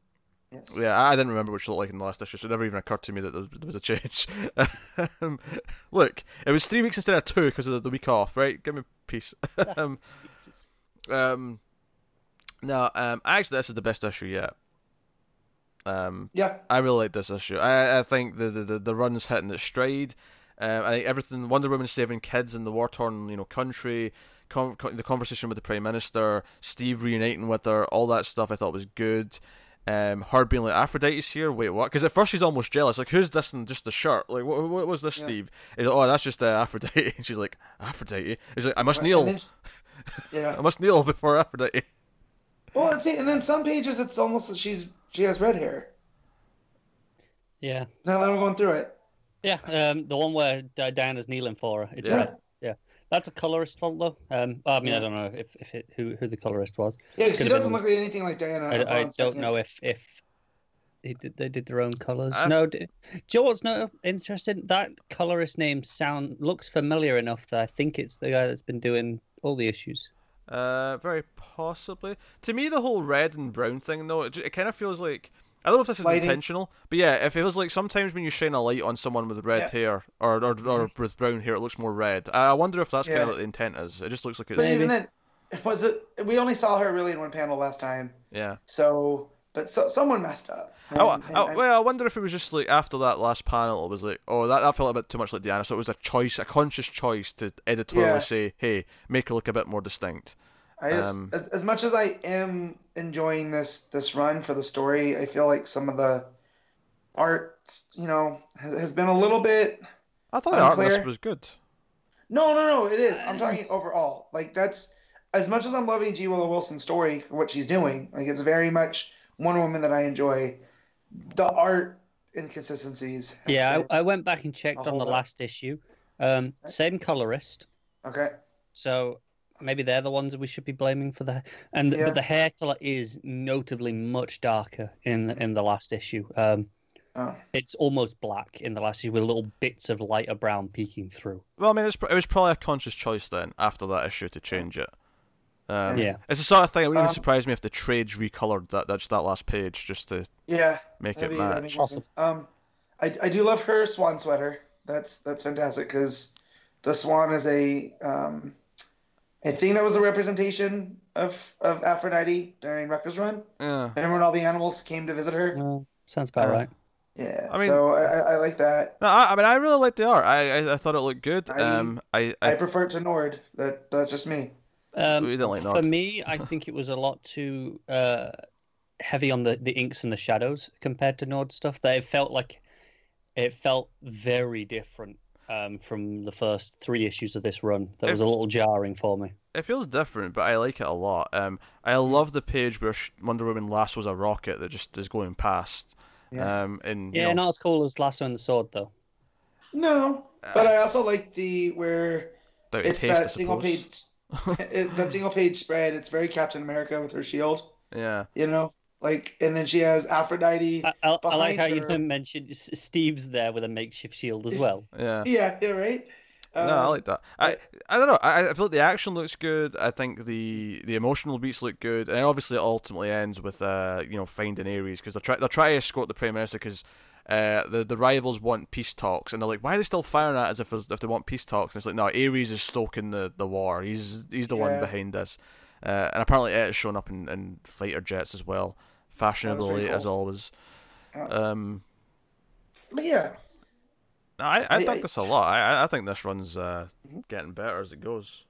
yep, Fair enough. yeah. Fair enough, Connor. You sound so deflated. I just uh, I don't know. I think this is my least favorite issue of the run. Uh, so, um, but I don't want to just sit here and, and argue. I do love that that Ares that materializes his axe. That Of that course, you love that. Diana. Well, no, but she flung it away, and he's like, "Oh no, not this time." You Yeah. know? Oh dear. So no. I know I'm I'm really enjoying what Wilson's doing here. So and and it's back on track with what I enjoy about Wonder Woman, which is that balance of like superhero plus I don't want to say political, but there is an undercurrent there of like to me that that's where she needs to be. Is Also- there's a little bit of politics underneath. I it. think. I mean, I like Nord, but I think I might actually agree with Matt and say Xermanico's actually a little bit better. No, not even close. Nah, I, I like this art. I think a bit more than the last couple. Me too. And I, I It's- it's like the last bit more- couple. It, it's reminiscent of, of Evely, and we all know how I feel about Evely. So, It's just it's just Um, too too scratchy for me. It harkens back to the to the legendary issue eight of of, of Wonder Woman of ye old times yes. of So- 2016. but no, but again, like I, I put my favorite, you know, Wonder Woman run is is by Rucka, so that that's the one I compare all other to, and this feels closer to that, and that's that's the version that I enjoy. It's kind of like when Superman has a new writer, and it's you Mm. know, it's akin to, to what you feel. So, or even Batman for that matter. So everyone has a favorite, you know, Yeah. favorite run that, that they they refer back to. So. Yeah, so I, I'm curious to see where this goes now. Um, and I, I I feel this issue to me, like I think the conflict felt at, at its most heightened. Like you know when Ares steps out at the end, and it felt like shit was about to go down. Because we've had some great action. That that fight with Ares, like you know two issues ago or last issue, whatever issue that was, Yeah. uh, with the, all the fighting in the sky, that was fantastic. But I feel like there it was like we're fighting because we have to fight because we're you know I'm Wonder Woman, you're Ares, right? Whereas Yep. this, it feels like no. Now there's more stakes behind the fight because Well, now yeah, we've, 'cause he- we've you know we've planted our the flags. Yeah, Yeah. um, and I like that. I like the escalation and the arc. I want to So- know how Aphrodite's going to fight because you know they always say that there's nothing worse than a loved one scorned. when she's uh, when So- when they're walking through that page where they're walking through with the prime minister, you can see her on the back, and she's got yeah. it's, it's almost Gambit esque. She's got like some like energy, like pink energy. I think she's Yeah, just but kind she's of waving things away. Yeah. yeah. Yeah. That, But yeah, she does. so- no. So it's like, yeah, you can be the god of war, but when you pissed off the god of love, it's going to be that much worse. Yeah. So, yeah. yeah. No, no, digging, digging uh, Wilson's Wonder Woman. Let's rate the book. So, uh, Matt, what are you giving it? eight five. And what comically low rating is Connor giving it? It's a seven. I wonder if Connor liked any low. books this week. Like, I feel like it's. I feel like seven's going to be the peak. Um, I can tell he you will. now, it is not. Okay, all right. I can. I'm looking down the list. I can see one or two that might actually I- get a high rating. I have three books that are above a seven. Oh dear. All right. Um, which is interesting actually for reasons. Uh, but we'll That- get to that. That's that. his last three, I think. Um, w- uh, my I- I- rating, I got four more still. my rating is. I'm giving it a nine. I love this issue. No, fair. I loved it. That, that, that. I had a good week for comics. Like, all, all this negativity from Connor was baffling me. I had a great week for DC Maybe, Comics. maybe I was just in a, in a bad mood when I read these all. Apparently, I don't know. I didn't feel like I was. You're always in a bad mood. You're the cynical one. You you're you're here intentionally to be the voice of negativity, just so that it's not all praise. Just, well, we gotta be balanced. Oh, I, I mean, I'm more balanced than Matt is. Matt's the one who goes flying off the handle, but uh, Yeah, I'm Uh, volatile. I'm pretty sure you just gave that a higher score than Matt. I did. But that, that that's Yeah. rare. Like it tends to It be is Matt. rare, yeah. Um, all right, uh, we'll move on then to the Flash number sixty-one. Joshua Williamson writing, Christian Duce on the art. So we've moved away from uh, uh, Rafa, uh, Rafa Sandoval. That's the one. Um, and we're on to Duce, who I think for the most Like part that. fits Flash better. Um, yeah. Except I don't like, and I'm gonna pull the Connor here. I don't like the way he draws Flash's wings on his helmet. Oh yeah, yeah. That's still a complaint, but I will, I will take the stupid long wings over the stupid muscly huge flash Do you know what? I- I- I don't necessarily disagree that I don't want the wings as big as that, but there is a page in this where the wings look really sticky out to me. It's, it's, it's, it's a page with him and standing next to uh, I think Fuerza. Fuerza. Um, Yeah. And I'll be for some reason on that pa- on that panel, it just to me I was like, you know what, this feels like an old school ridiculous winged flash. I'm in, Like, I'm kind of there is- into it. There's a the towards the end when when Fuerza goes big, yes. um, it's it's the pa- the, the panel that reveals that she's that big. Look at those wings. Look at them. They are sticking Yeah. out to the goddamn So- ceiling of that cave. So to to you know pull the Connor, I got very distracted by those every time I was on the page, Hmm. and it made me a little bit grumpy and not enjoy this issue as much. Even though when I look back at it, I'm like, "Uh, there's still I enjoyed most of what I read. I think uh, as a testament here to how much I'm enjoying Williamson's Flash Front is that I finished this Mhm. the first time and I was like, oh, that was a weaker issue. And then I skimmed through it again. I was skimming through most of the books Yeah. before we started. And I was like, well, this is actually still really good. Like, I still enjoyed this quite a lot. I'm enjoying Yeah. what it's doing with the story. It just wasn't a standout, and that's okay. No. Because I definitely like this more than the last few issues. Um, you know, I I, I like that. Uh, you know, uh, Commander Cold and Detective Burns are actually getting on in Barry's couch when he calls. I Yeah. love that she's like, why, why, Why do do you you- live in Alan's apartment? What's going on here? well, yeah. all I gotta say is he's my cousin from out of like I'm from out of town. I'm waiting to get on my feet. Like yeah, it's an easy answer, but I do love her going like, because he I love how he kicks down the picture as if he doesn't want them looking at what they're about to do. Mm. Yeah. So no, they they deal with the Fuerza thing. She's going to kill uh, the bad guy, you know, the corrupt cop. And Barry's like, no, no, you can't kill, you can't kill, yada yada. She hulks out, and it's cool. But before that, she uses her gravity powers for the first time to sort of dismantle the situation. Um, Barry then has to shock her to like get her to shrink back down to size, um, and ultimately. She's like, no, you- he's like, you can't kill, and it's actually her mum or whoever who runs in, and like says this kind of the same thing, and it kind of ends that. But she's in a bit of a, a disgruntled place when Barry leaves because she's not happy that, that this guy's probably going to get like, just get out of the system, you know, quite quickly because he's got a lot of friends in places. Um, but they trace the force gun energy, uh, the or not the force gun, the, the, the sage force gun Sage. specifically. Uh, that's what he, that's what he calls Com- Commander Cold about, and it tracks. What was the name of the country? Was it Zendaya? Zendaya? Zendia? Zendia, Zendaya. which I, I'm looking up right now. So once you finish this, I'll, Yeah. I'll drop some. which is a safe haven for criminals. They like to vacation there because of their because of the rules, the lax rules, seemingly. Um, so Iris has this insane idea for them to dress up as supervillains because obviously the Flash will be immediately noticed and be like, "Hey, Attacked. we don't like you." Um, I, will, I mean, I suppose I'll criticise that it, it, they get cut so quickly. I question what the point was. However, Iris having fun with it and Barry being like, "You're Yeah. enjoying this way too much," was worth it for the joke. I, Yeah. I'll be honest, I think the, the reveal at the end of, of what's actually going on explains why they got caught so quickly. Oh sure, yeah. Well, no, because even though it was it was Magpie going, you're a little bit too familiar. You know, that that's what I think Pete's talking about. Well, no, it's, it's, it's not so much that I don't like the explanation as the to why they, stuff. they get caught. It's just that, just narratively, it, they're caught so Yeah. quickly. I'm like, was it worth the effort of even doing this part of the plot? Yeah. but, Yeah. but I mean, Well, it's, you it's gotta fill American some complaint. pages. It's American complaint because I had fun with the pages themselves. It's just you know, So- I was like, so- oh, it's a bit quick. So I looked up Zandia, and according to this this wiki, uh, it's a small island nation uh, in Europe. Like I think it's in the Baltic, Okay. and it was the original home of the Church of Blood.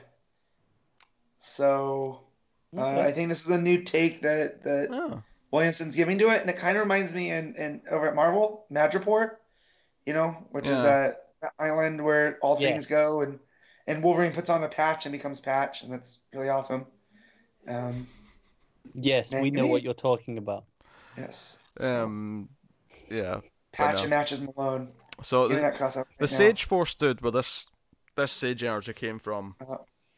is cheating and gambling here, and at the end he actually catches the Flash, and he's like, "Oh wait, you're the Flash? Oh, I'm a big fan." And that's kind of the cliffhanger. Yeah. Uh, but we also know that the, the two that are chasing them, the the, the oh, what were they called? I forget what their names were now. The Gemini. Yeah, right? yeah, Gemini. Uh, they're they're they're already there because they, they, they got here first, so they're, they're just Yeah. waiting for the Flash.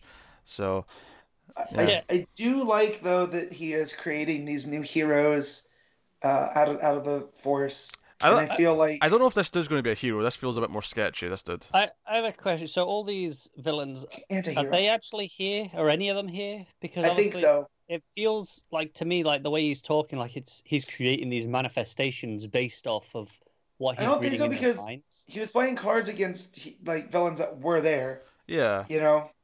Um, yeah, So I, I feel like a good majority of them there, the Flash villains, I don't think are. But yeah. I feel like is- Giganta, Gizmo with his weird goatee he's got now.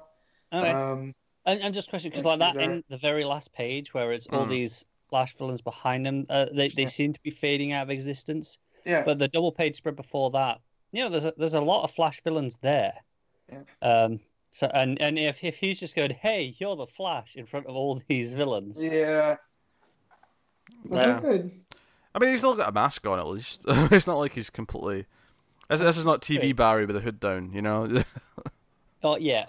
not yet. Give him But I, time. I- but I like how uh, layered like like Fuerza is, where she's just kind of like, well, no, you, I I'm my own person. Don't tell me how to be a hero. Like, Hmm. um, and I like how they they didn't leave like on the best of terms, you know. So, uh, and then I feel like the same is gonna be with the Psyche guy, or Psyche.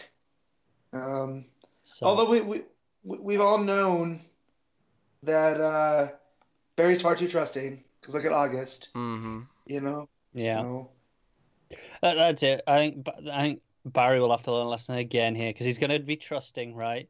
mhm. He's like, oh hey, you know, you know, big, you know, the guy's like, hey, I'm a big fan. Barry be like, okay, cool, let's let's do this, let's go, you know, flash stuff, and then uh, it'll be like, oh, actually, I'm going to betray you now. Let's go flash Mm. stuff. That sounds like you're going to go and expose yourself to random people on the street. All right, let's go and do flash stuff. I'm sorry for not using all the words in a sentence. Let's go flash stuff. Not even people, just stuff. I'm going to go flash a duck. so didn't Williamson create the villain paper cut? Is that was his name? Where he could do the make the, the paper come to I life. I remember that. Yeah, I remember that. was I, I don't know if it was Williamson. He's in but- that page where, where Oh. they all catch him. He's over standing in front of Grodd, and I think All that's right. supposed to be Savitar. In the back, uh, Bloodworks there. The Trigger Twins. Yeah, there's an awful lot of Flash villains in there. Which I mean, there's so many there that it feels like the majority of that double page spread is flash villains. Yeah, Doctor Polaris. Mm. He can count as a Flash villain, I guess. Roulette. So, how many people are actually on this street Yeah. seeing this exchange? I'm, I'm a little confused. It maybe doesn't not make it that many. clear. Uh, Yeah, because let me go to the page before, and it looks like there's Livewire. I- There's Mammoth. I feel like Fatal it'll. Be, Fives there 'cause I see Simon. I feel like it's almost redundant, even like guessing, because I'm pretty sure the first couple of pages of the next book are just going to immediately tell us Probably. Question for our our, our um, audience. fans out there. Yeah, the audience. Um, who's the lady writing writing the gorilla? Because I felt that was supposed to be Monsieur Mallah and the brain, Mm-hmm. but I don't think so. Yeah, no, I don't think so either.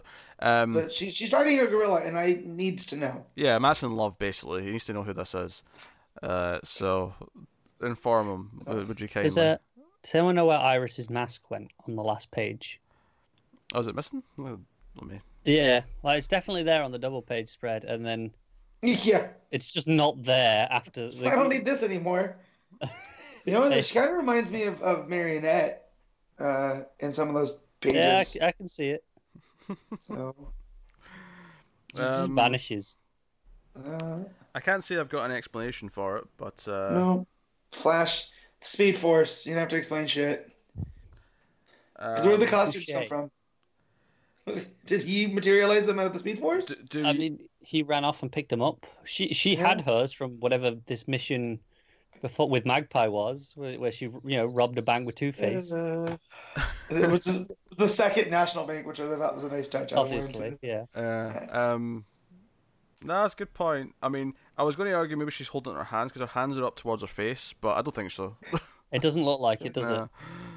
Uh, I, I, It looks more like that her hands are in front of her mouth in shock. Yeah, um, it is a goofy looking page, though. I ain't gonna I don't know why. I don't, I don't know why. I, I have no answer for you. It's a mistake. It's an oversight. It is. Uh, it's not a big deal. I was just questioning maybe I'd missed Yeah. something. Uh, I mean, yeah, his mistake score is pretty low in the list, but Yeah, it's not as important as a missing cross. let's rate this book out of ten. Matt, what do you give it? Um, so, um, not even an eight. It's really solid, but yeah, some of the art stuff wasn't as good for me. But I do enjoy the story. Connor? Yeah, I had fun. Um, there was none of the well, barely any of the the other two whose names I'm forgetting. I don't like. um, art, while not amazing, was so much better than the last few issues, so it felt like a relief. Um, so I'm going to go with a seven point five. I am going to concur with the 7.5. Uh, I thought it was a solid Flash issue. Um, still enjoying the run a lot. So There you go. There's one above a seven. That'll take us on to Batgirl number 30. Uh, Mairghread Scott writing with Paul Pelletier on the art. Um, I will. I will actually. We seem to be starting with art a lot in these books this week for some reason. Um, I do think this might be the worst art of like uh, these issues with Pelletier doing them. Yeah, I had to look to make sure it was Pelletier because it seemed familiar, and I was like, "Did they just get someone that is a similar?" Because this is not what I'm used to. So, some of his faces in this were a little bit. Uh, Cartoony. They, they almost look the do you know in the thing where the face kind of like you know splits and like stretches a little bit down to the side. It almost Yeah. looked like that in some panels where the mouth Yeah, just yeah, looked yeah. it was stretching. The mouth goes a little bit too far. It's um on the very first page, I think it is, is um the the panel close up on her lips. It looks like they stick out quite a bit. Mm. Um, I love all, all the wide shots are fantastic though. hmm Um, Uh, I still think most of that stuff's great. It's just a couple of facial expressions that, that bug me. it's funny because um, obviously we're talking about Batgirl art and Heroes in Crisis, and we complained a lot about how the suit was drawn. I don't think the suit here's perfect all the time. There's still a little bit of boob sockage going on here or there, um, but it's not as bad. However, I think the face and you know Clay Mann's faces are way better than what this is doing. Uh, Yeah. No, that's, that's fair. I think that's without a Jo- doubt. Jonathan, I forgot to mention that I only noticed in the uh, the Heroes in Crisis issue, and I'm, I'm I think it was actually on the other way around. in The Heroes in Crisis issue is the uh, the little bat symbol on the uh, you know on the gloves, the bat face at the the like the, the, the ears. Oh sure, yeah. I'd never noticed them before until uh, until the close up in, in Heroes in Crisis. And then I think they were on the inside in that issue now, though, and now I'm seeing it here on the outside. So I mean, speak to an editor. But Wait, what are you talking about? so, so if you look at the, the the the second page, the title page, the double page where Uh-huh. she's swinging, if you look at the the front glove, um, where it where it, where the yellow becomes grey, There's a little bat oh head. yeah, Yeah, bat coming head. out of the, the glove. yeah, never noticed that before either. yeah, That's I was like, nice oh, that was a really nice little touch on the outfit that I'd never noticed before. Yeah, so the plot of this New York then, because we're starting New York with this this issue. Um, we have a politician running for mayor. Um, Alejo is her name, and Yeah. she is apparently a good candidate. Although Babs a little upset that her one of her main kind of policies is that she's gunning for the GCPD uh, as a Mm. corrupt outfit who aren't you know doing anything. So obviously it's you know it's like okay, her policies are good, but she's kind of attacking my dad. To, whole to be fair, though, outside of Gordon, it is filled with a lot of bad cops. So Yeah, this isn't news. no, it's not. Yeah. Ev- Everyone knows that. Gordon knows this. So so right, bit, and I get where, and I get why Gordon's upset, but again, Hmm. he's a little bit blinded by. It's where he's like, no, we can sort it out ourselves. yeah, yeah. Yeah. Can you though? It's been a while and you haven't really done anything. Yeah. so there's a bit of a rally. She's doing like a whole press thing, and these bad guys uh, cause chaos, and they're they're they're actually wanting to make it look like they're there to support her, but they're actually trying to like incite a riot to support the the opposition, the, the other candidate, uh, Moore, I think that This- they said his name was. Yeah. Scott is really touching on some uh, real world Yeah. parallels here. yeah, yeah. So Uh, and one of them's even get a cane. Uh, it's the, I mean, it's the Huh? what was Bard. he's the sh- shows ringleader. later. Yeah. But at the time, we don't know that yet. Yeah. Um, Um. but So yeah, we don't know that yet. It's not until later on we see him in the office where he Yeah. says his name in that. and he's and and well, no, bad. Oh, Babs uh, unmasked him. Yeah. Oh, you're right. Yeah, At you're right. Yeah, she says that. Yeah. And then that's what she's surprised when she shows up and he's working for Alejo, um, because we know that he's well. We don't actually know what he's doing. We don't know if he's playing both sides. We don't know if he's actually supporting Alejo. But it's Jason Bard. He's a corrupt cop. He, he does whatever benefits him.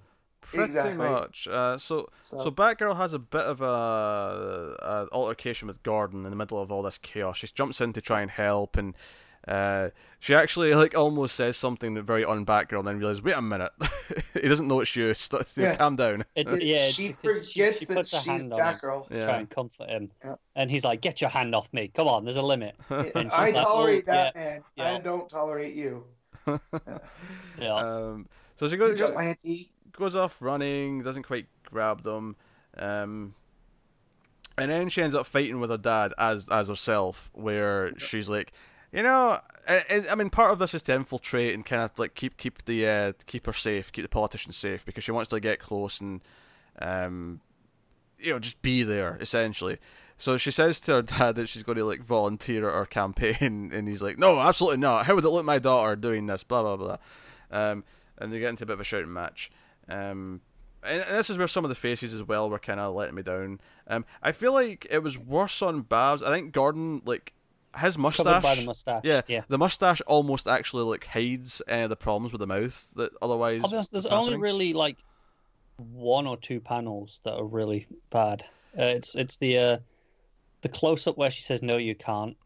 Is is probably the one that I really don't like. Uh, oh yeah, just in that page. There's the, one of the Yeah. ones that I thought was the worst was uh, during, when she first interacts with Gordon during the, the riot. Oh yeah, yeah. I meant in this, Yeah. uh, yeah, in this bit where you said it was some of the worst Yeah. stuff. The, Um, the, the panel she says, "So why are you starting one with me?" Uh, which is the end of a page. Uh, Yeah. Her mouth in that, that panel, I don't know what's going on. Yeah. I don't know what's No, I'll give you there. that one too. Um, so yeah, she goes to the campaign. Uh, to, to side minor plot point, which I'm sure will be relevant later, is that someone's buying up tons of stock of Babsy's company, even though there's no reason to be doing it right now, which you know reeks of sketchiness. Yeah, it does. Yeah. And she's just like, yeah, whatever, it's fine. Don't worry about it. Yeah. Uh, so worth mentioning. But she goes in, and that's when she ends up finding a Bard with uh, with Alejo, and uh, Mhm. he's he's trying to convince her that he's got intel and that he's there for a good cause, and reveals who might be trying to kill her. Uh, what was the name? Uh. Cormorant. Cormorant. Yes. Yeah. Um, and that sets up uh, our cliffhanger. Um, I'm interested in what the story's doing here. It's probably it may be my least favorite issue of the book since Mairghread took over in general, and I think part of that is the art kind of letting it down.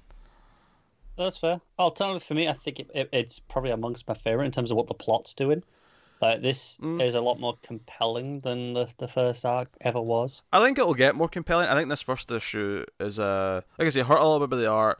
Um, the fight with her dad felt just maybe a little bit quick. Okay, I Yeah. like I liked that. I liked that he was Uh, like, "Well, no, you Oh, can't you- go do It that." felt Like, really natural to me. Him being like, no, Yeah. no, she, she's making me look bad. How bad's it going to look if you go and support her? He's he's snapped. It's I don't think it's not something he means he'll apologize. Yeah, later, yeah, you know, yeah. But he's got to, you know, he's not in the best of places. He's no, he's very like he's taking bats to the What- bat signal. what- He's getting raked over the coals by this politician. Like One of my about time to favorite be moments in the art is actually after Babs walks out, she slams the door, and Gordon's just there looking down, and and you know you can tell just the way that is there. He's like, "Damn it, I shouldn't have said that." yeah, Yeah, yeah, he's already reg- regretting the whole thing.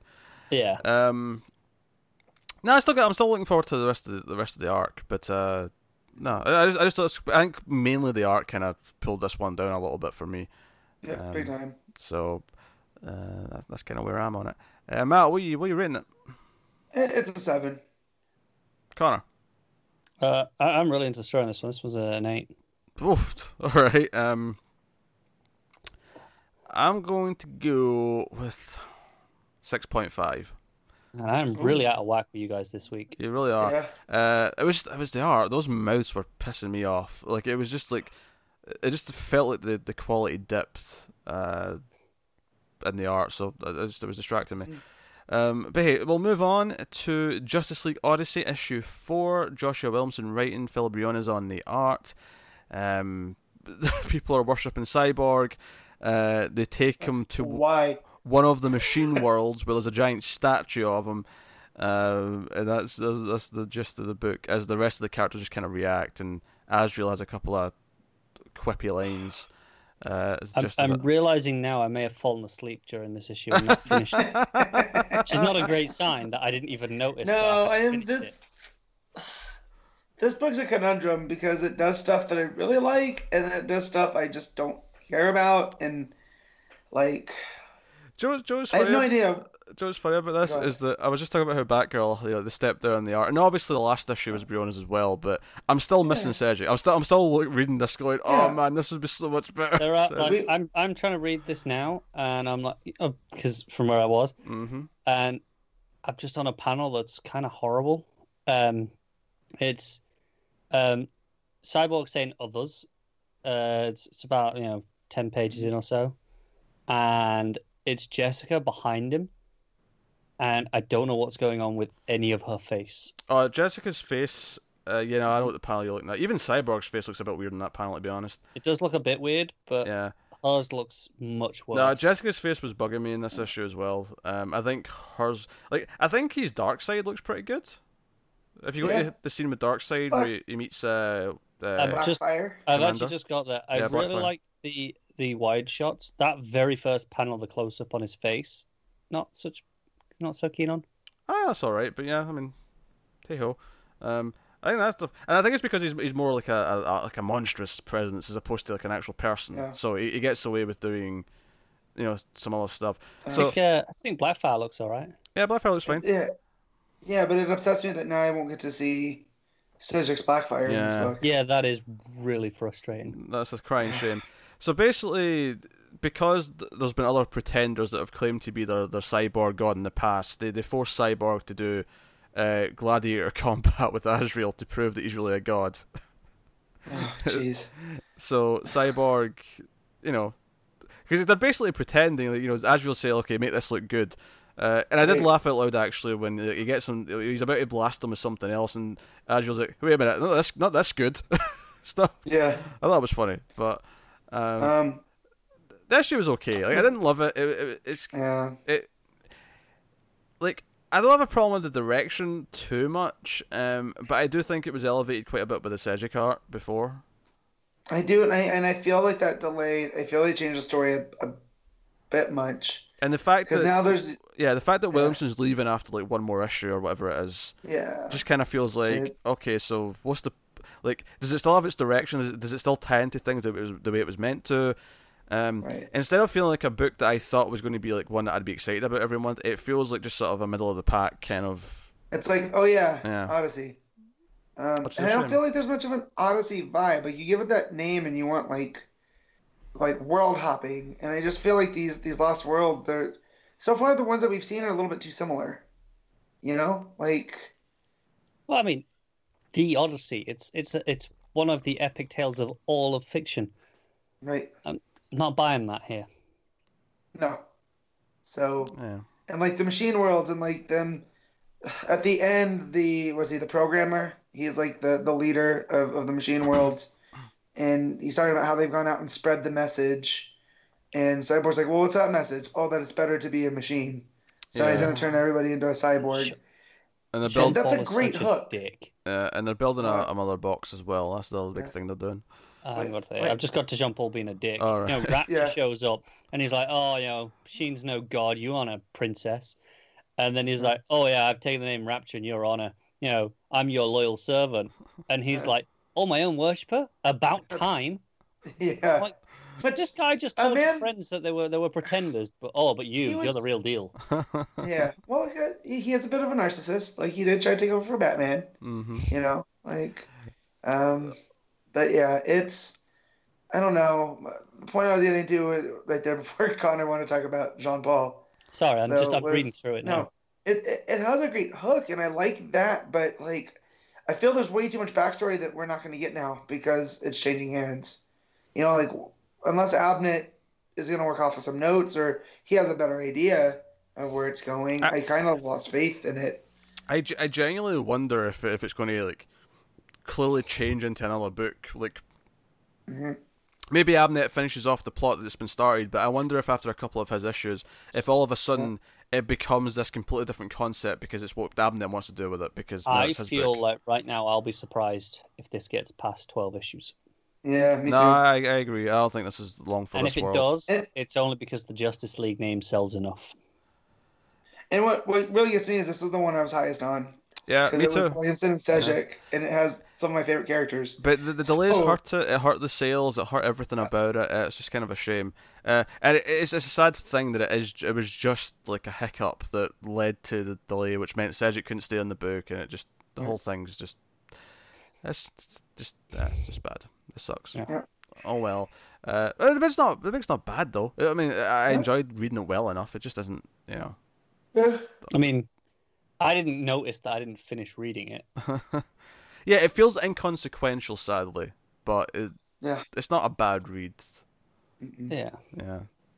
It, it, it lacks kind of what I was talking about Titans and Justice League Dark, where it feels like it's this weird book with a weird lineup, but if it's just niche enough that it feels like it's fun to read, My, and I feel it's missing that. my girl Jess needs another book. She needs a As, as just, flagship. again, Starfire, Starfire. Starfire and Cruz Also, go uh, around on- the galaxy. by the way, see if this whole no other Green Lantern book while Morrison's doing Green Lantern stays true. He's talking about he's got plans for a second year of the book, so it might actually be end up being like two years of Morrison's Green Lantern. And if that's true, I'm going to be pissed that we go that long without focusing on the others.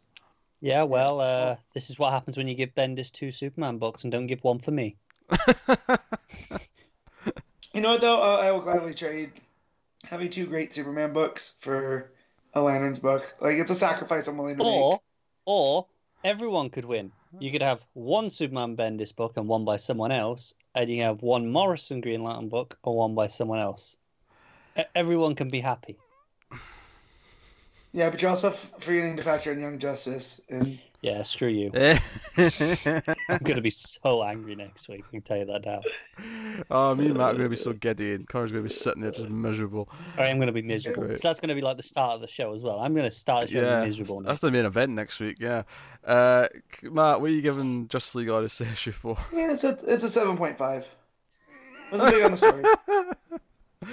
um, Connor, what are you giving it? Five. Uh, I would give it a six. I, I, I will go as harsh as a five, but it's uh, I it's okay. Is, is painfully We average. literally talked about this. I grade higher, Connor grades lower, and Pete's the mid No. The no, no, sensible I grade one. Fairly. No, I grade fairly. You Oh. grade too low. Yes. No, no, Um, yeah. This was not an above average book. This was at best average. Average is not as readable as this. Mm-mm. Of course it is. No, it's not. Average is more of a to sit through. This was not a to sit through. It was it was fine. Um, okay, moving on. Terrifics number eleven. Jeff Lemire writing. Viktor Bogdanovic on the art. Um, and you know, obviously they they defeated Java last issue, so Yeah. this one's kind of them all separate. Uh, Terrific's investigating. Um, he's try- he's investigating where Java's went. He's built an LT sphere. He's trying to track where Java's been traveling in the multiverse. Um, I, I love the stakes that he that Lemire puts in right there. Mm. Like if he doesn't if if Terrific doesn't get the calculations right on this jump drive, like it could be the end of the multiverse. Yep. Like I love that that's just put into a line. Yeah, it's It's it really makes it seem casual. much- And Oh, yeah, terrific. Yeah. got it, Don't worry about it. And Terrific's like, it's good job I don't make mistakes. And I'm like, Yeah. all right, all right, pat yourself in the back there. Um, Yeah. So he's doing that, and we see what all the other characters are up to. They're all separate, and uh, which is fine. I, I think this is the, the right sort of issue to have after you've just ended kind of your first like, what was essentially a, a ten issue arc of like dealing with Java and all that. Yeah, it was essentially your first year almost Yeah. of, of the book, and then you get you know little epilogue bits. Yeah, that, that- and this was like e- each of the other three characters, what they're doing. Plastic Man's trying to like reconcile with his ex-wife and see his son, and his That son's plastic powers. that very first appearance because you can just see he's the, the, the, the hose on the back of the wall, Mm. Yep. the the fire extinguisher, And and they just plastic his colours. head just pops out. I'm like, oh, that's great. So so that's good. Again, it's it's you know they hate him basically. So go away. You're not dad to It's me. like, but I was an egg, and they're like, yeah, screw you.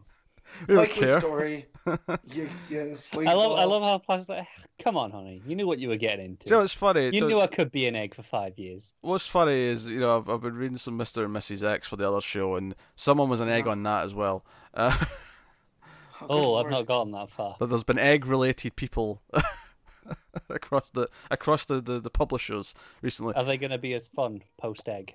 Wait, it, does Pilot- it involve the Shi'ar? Unlikely. It actually does, Matt. Huh, well, exactly. I know my X-Men lore just enough. Uh, well, you know Shi'ar more than I do. I didn't know they were associated with Yeah. eggs.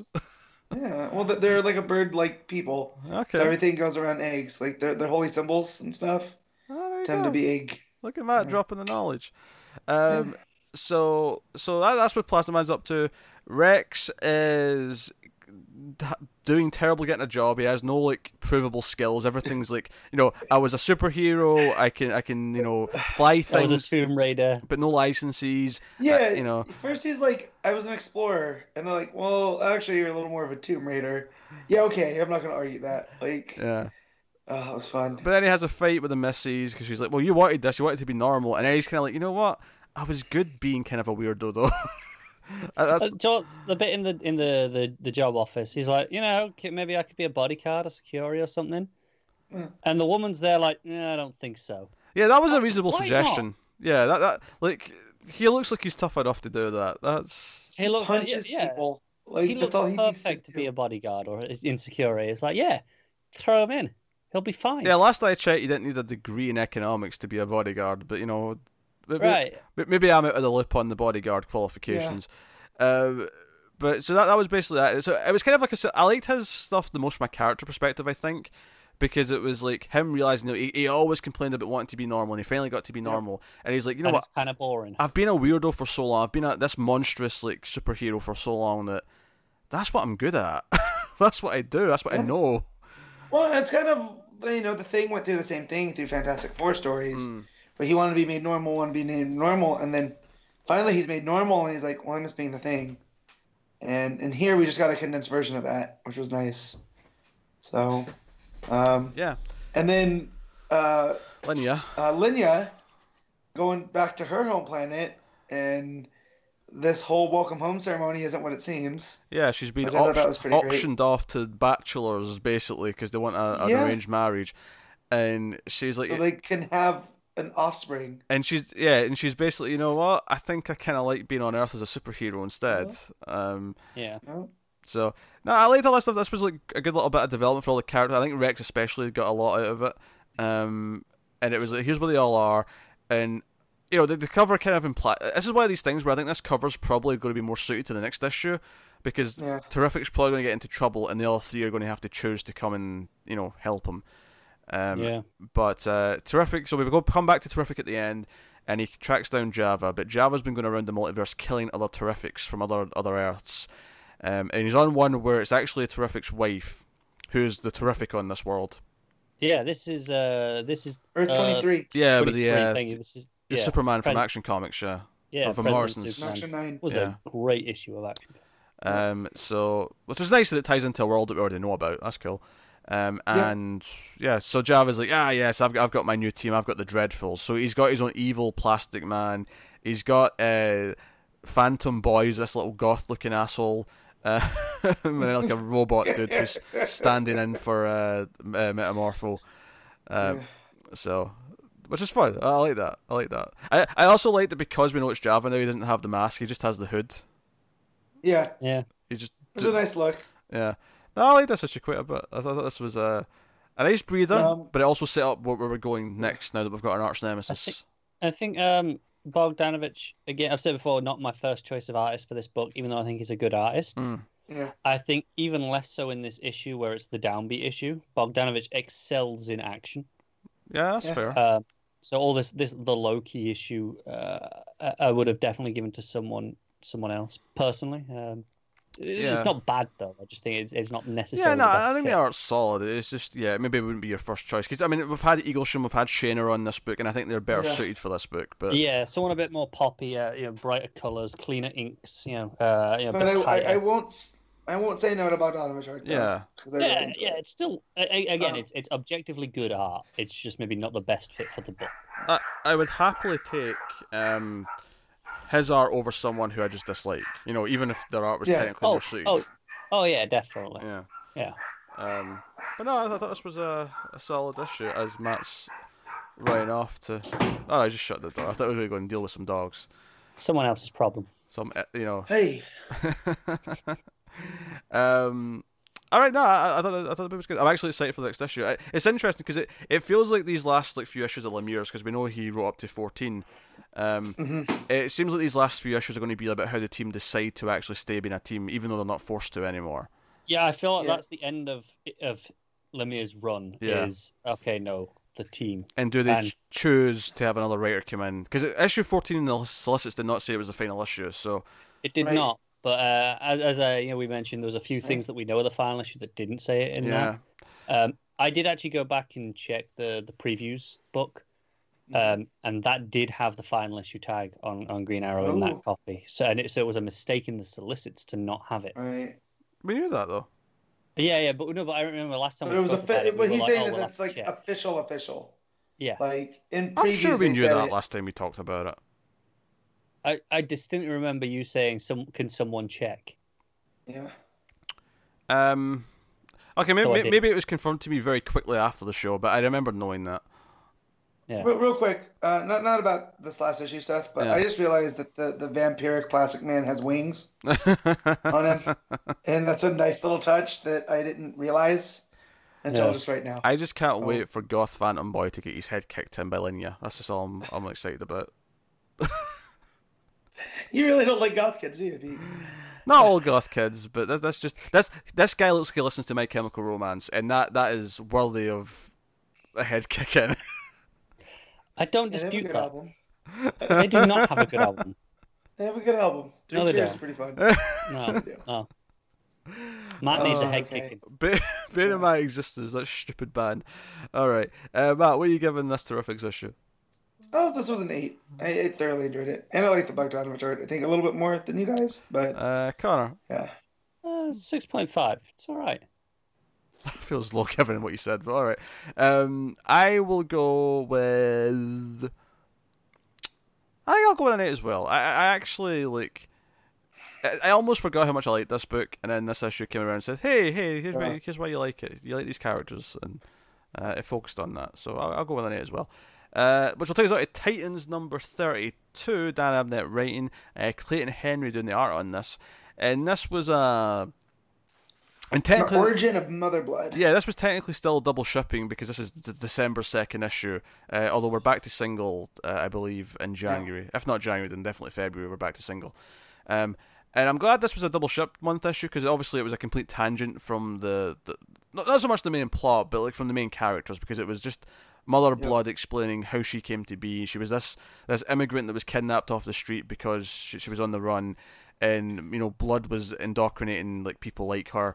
Uh, but she ultimately connected uh, to the to the Through- red and whatnot. Through science, found faith. yes, is what I what, what I liked was the the opposing viewpoints and that she kind of figured out that the current brother blood is just he's kind of a scam like he was kind of on the right track but it was all about him and it wasn't about the actual larger purpose where they were an actual cult of blood not the church and through her leadership they've become a church um, yeah. The first thing he says actually when he's talking to them and they're all in the robes is like, "This is not a cult," and I'm like, "Yeah, buddy, sure."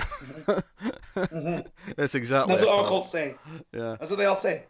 Um, and then we see that she, through her newfound powers, through because it, we find out that it was the totality coming to Earth that yeah.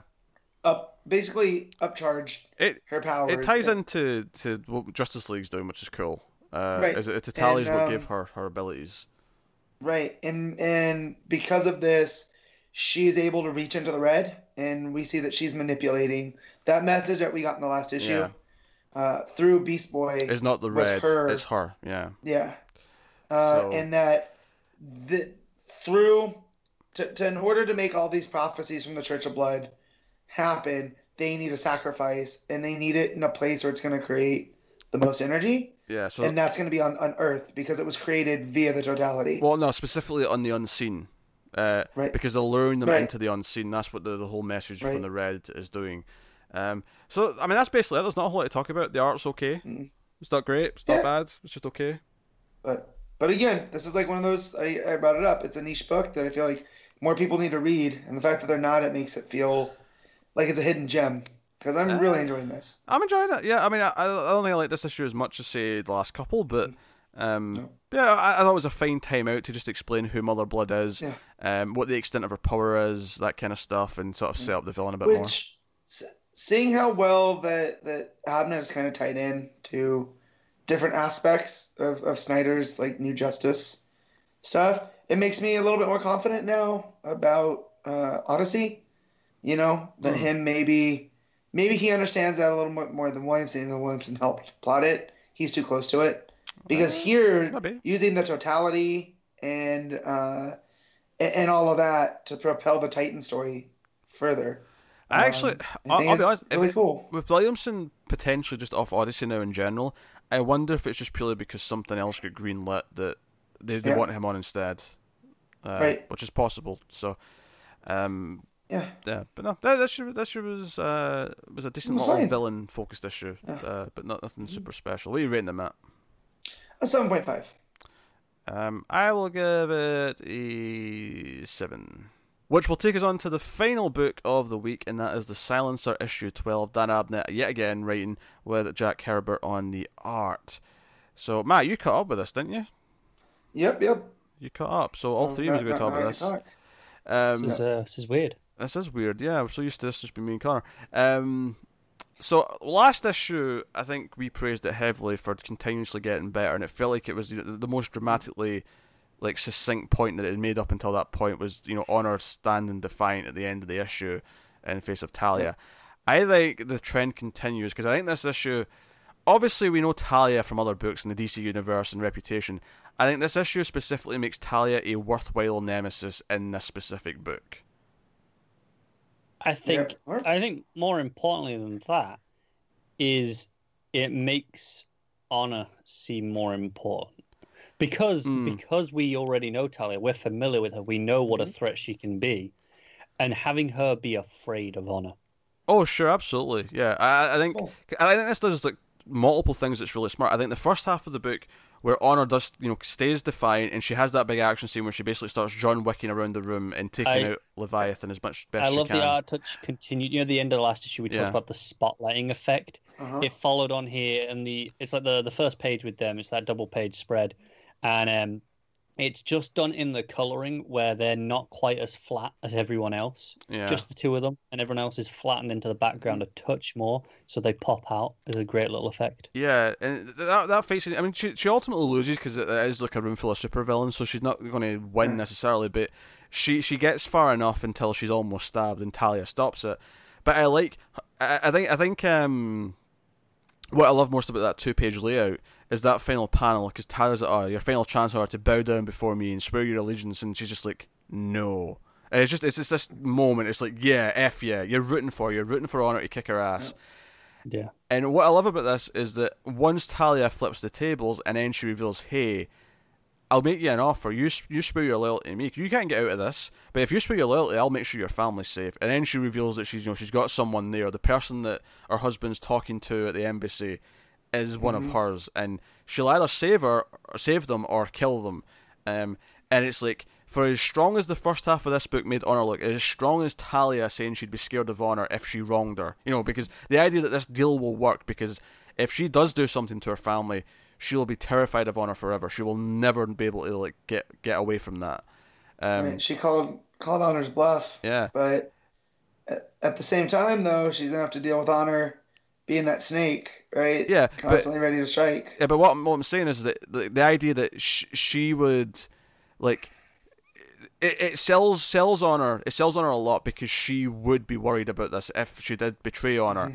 But at the same time, her putting her in this place where she has to make this choice to swear allegiance again for the safety of her family then shows how strong Talia is. It shows how smart Talia is. It shows Right. how how much power she still has. So it equally puts her hero on this pedestal, but at the same time puts her villain one more up and says, "No, the villain's," and which is what you want. You want the villain to feel worse and feel stronger until the hero eventually wins. Yeah. You know, you want your hero to feel like they're up against the odds. Um, and I think this issue does that uh, pretty much perfectly. Mm-hmm. Yeah, definitely. Uh, and then it, and then it kicks her out a window. Uh, and then she stabs her and kicks Well, her. stabs her in the chest. Yeah. And then kicks her out of the window. Bec- because Yeah. she killed her back in issue six, and she's like, "Yeah," that, that- and I, I assume she'll throw in a Lazarus pit and be like, "Okay, now I've killed Yeah. you, and you've came back, so Yeah, we're even. yeah, we're even," Yeah. which is fine. I- Yeah, will say that I, I laughed at the Upon editor's catching note. up. What? Go ahead. The editor's note it just said, you know, uh, you know, if you haven't read uh, Silencer issue six yet, it was awesome. I'm like, yeah, yeah, it was. It, no, it was good, but I feel like the book has gotten. I, I feel like the last like two or three issues of the Yeah. book are the, the best The it's best. Yeah, definitely. Yep, I, I agree with that because catching up, it was no, there was a slide to get through the first section, but it, it wasn't. It felt very '90s, and then as it, it settled into this back half, it just feels like its own thing now. Um, but no, I will say that that low key, my favorite character is the head of Quietus, just because it's such an odd, Yeah, he's you great. know, yeah. character piece. And he's sticking around because you know the Talia Yeah. saves his head and is like, ah, you've always been Yeah. the most loyal. I'll, you know, Yeah. Yeah. The uh, art's great again this issue, with the Mhm. exception of some serious boob sockage going on, especially on Talia. I love how I love That's how become a thing. I know. no, no, but I, I. I noticed it before I because I, I read this before I read Heroes in Crisis. Yeah, ju- just why I agree with this because I noticed it in Talia and then thought it's weird how it's on Talia, but Honor doesn't have this problem. And I guess that it's the artist's way of distinguishing the Honor's wearing armor and Talia's wearing more of a It's weird though that Yeah. Talia is clearly wearing this very free flowing robe, yes. and it's Yeah. like that's the one that sticks tight. Yeah, no, I mean, I, I it's not so much that I, I didn't notice this before, but I feel like after this week, it's something we're going to point out a lot more. It'd be like, no, we're going to criticize this. Um, I, I did find it particularly egregious here though. Yeah. Um.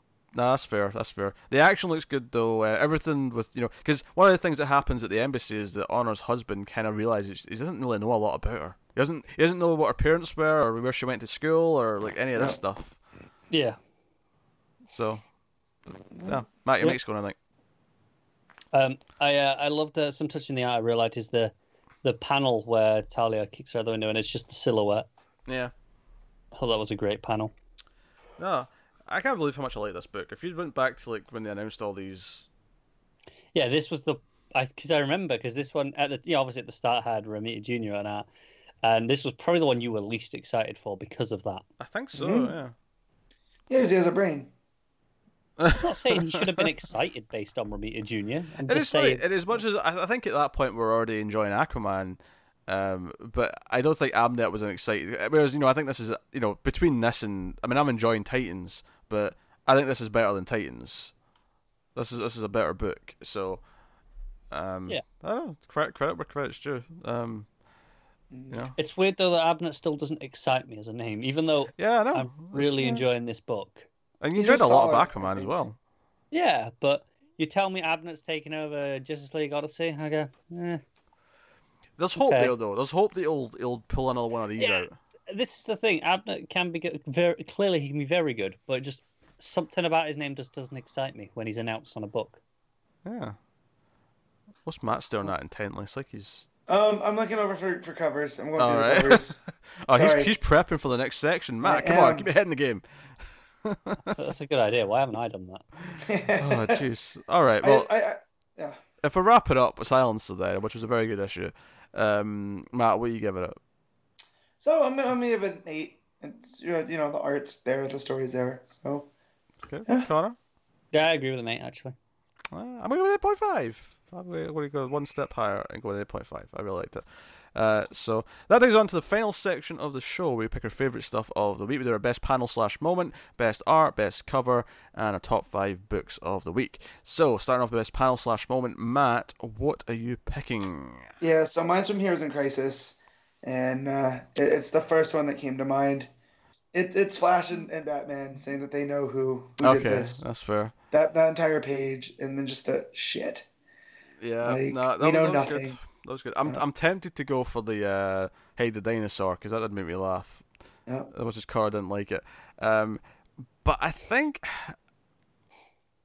I'm actually I'm torn between Superman holding out his hand and saying you know There's a good one you can do better, um, or uh, actually Silencer. Uh, Honor just saying no, and I feel like since Silencer doesn't typically win as much, I'm going to go with Silencer. I'm going to say her defiantly saying no before she goes into a John Wick. You know, I'm going to take out every asshole in this room. Yeah. Um, I'm giving it to that moment. Connor, what's yours? Um, mine will be the the the the, the best page from Heroes in Crisis, but I will narrow it down to the specific moment. It's the uh, you know, bros bros before heroes, with the fist bump. It's pretty good. Do you know, I'm going to be honest. That line fell a little flat for me. But see, I feel like that is the blue and gold I know. I just relationship in a I- I- nutshell. Uh, P- Peanuts, I've been reading through the, the older, you know, Justice Yeah. League International stuff, Yep. um, so, and uh, yeah, where, where there's a lot of them, you know, starting up that friendship yep. in that book, and uh, I'm I'm really getting into them like that. So uh, I, I And, very much and that's on it. point for them because it's super cheesy, but it's Yeah. something they would yell. Yeah, definitely. Yeah. all right, all right. Uh, so best um, best cover of the week then, Matt. So, so this is what I was uh, doing all squinty eyes because I was looking through Diamond and hovering over them, and, and it's kind of a tough choice this week because there's a lot of there's nothing that really stuck out to me. Really, there's there's Yeah. three that stand out to me in particular, Yeah. and I thought you were So- going to grab one of them. Well, and I like I like so there's three that I had it down to both of- two two of which are the Action Comics covers because those are both pretty decent, right? But the other one I think that really that really did do it for me is the regular Wonder Woman cover. I think it's a Dodson's. Mm. but just with with with how it, light it is with the white and how they're positioned it you know it just feels like a like a painting so i think i'm gonna go with wonder woman Yeah. Um. I. I Connor, you go first. What do we got? I mean, so I'll I'll, I'll do the, the honorable mentions first. That, that uh, um, so it was uh, the, the Batgirl variant Yeah, that's, And- that's an obvious one. Yeah. and the Wonder Woman variant. yeah the That version that gorgeous red one. It's fantastic. i'm not a fan of the red though like Okay. the- it's a little bit too much I get it. Uh, Um, ultimately, though, I am coming down with the Dodsons, but Hmm. not on Wonder Woman. Oh I'm giving it to the Justice League Odyssey variant with with Starfire. fire yeah that's okay i like i like the co- composition of the wonder woman a little bit I more that. But I um. Oh. I want to give a shout out to the the Brooks variant for detective. I think it's a nice. Uh, oh, the blue one with all Yeah. the villains. all the villains. Yeah, Yeah. it's all right. Um, action's pretty good. I think I have to be born and go with the Batgirl variant from Middleton, who's been knocking Yeah. out the park. Yeah. It's not actually my favourite of the Batgirl variants. My favourite one's still sitting in the clock tower uh, at the laptop. I, that's still my phone background. It's not changing until he tops it. But um, I will say, no, notice a very good method here for uh, no boob socks. The, that armour looks nicely fitting on her in, in, a, an appropriate way. It does, doesn't it? It does. Um, but yeah, Batgirl. Batgirl variant. Uh, so best art of the week then is next up. Matt, what you got? Uh, I'm going with Action Comics. Ryan Sook. Like as good as Mann is, we we nitpicked it, but Sook is it's just there. Yeah, yeah. Um, Connor. Hmm? Yeah, this is uh this is tough actually. I, I am gonna go with uh with Silencer.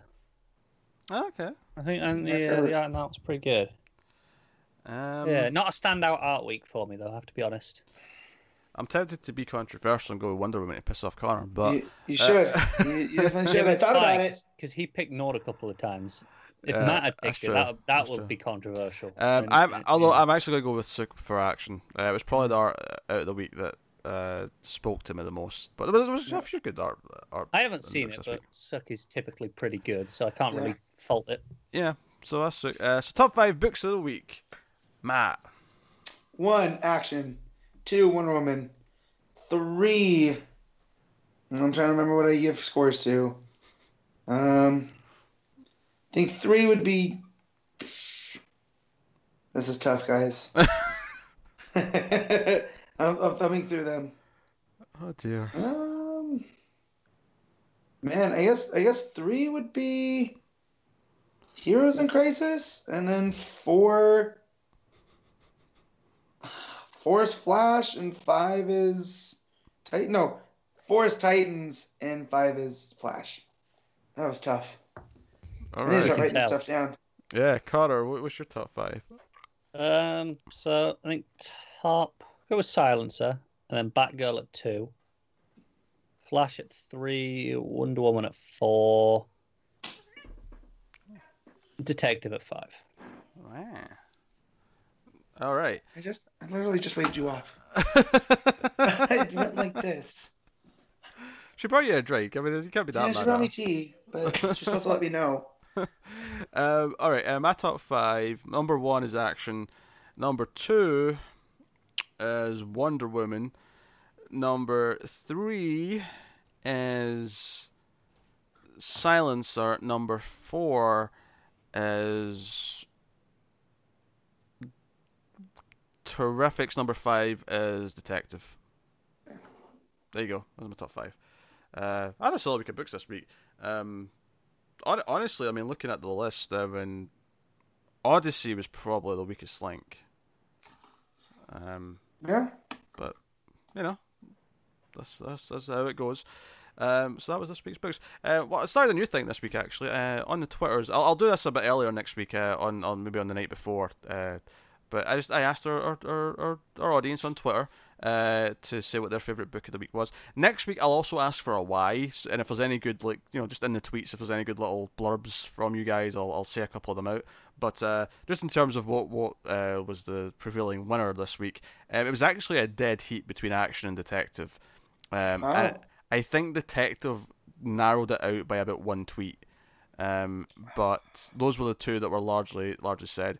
Uh, although credit to Astrion for being the lone person to say Heroes in Crisis, um, but everyone else was action detective.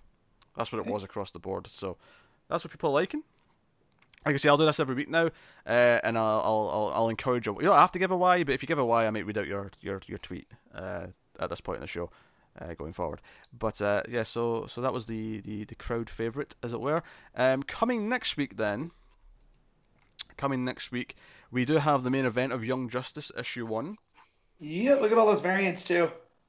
We got That is, Yeah. I'm not gonna lie, that is too many variants. That one, Uh, I don't. I, I disagree because That- they all look great. No, they do, but I just I don't like having that many variants. that one with Well, Cassie's uh, is glorious. That's I think that's the uh, the what do we call him?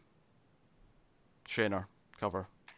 Yeah, I think that's Shane cover, but Yeah. Superboy is the Jimenez meme cover. The meme cover's I- funny. I like the Cassie one more, but yeah, I, Uh, can I see really it. like the there's- amethyst cover. There's an amethyst cover that looks cool. The the the regular um, one. Looks impulse one. too, so. Yeah, it's pretty good. Uh, but yeah, so we got Young Justice issue one. We have Justice League fifteen. Um, Snyder was hyping up the next few issues of Justice League. He was saying that the the next phase of the book starts like eighteen or nineteen or something like that. Uh, there's a page he shared out that had uh, Mira and Starman teaming up. Yeah, I Uh, think he said so- these these next couple of issues are leading into the annual, and the annual sets up Act Two of the book. Yeah, yeah. Cool. Uh, we got Batman sixty two.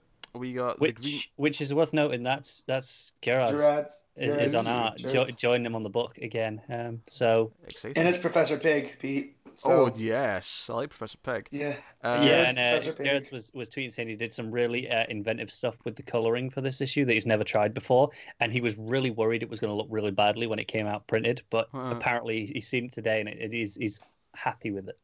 Good. Uh, we have the Green Lantern issue three.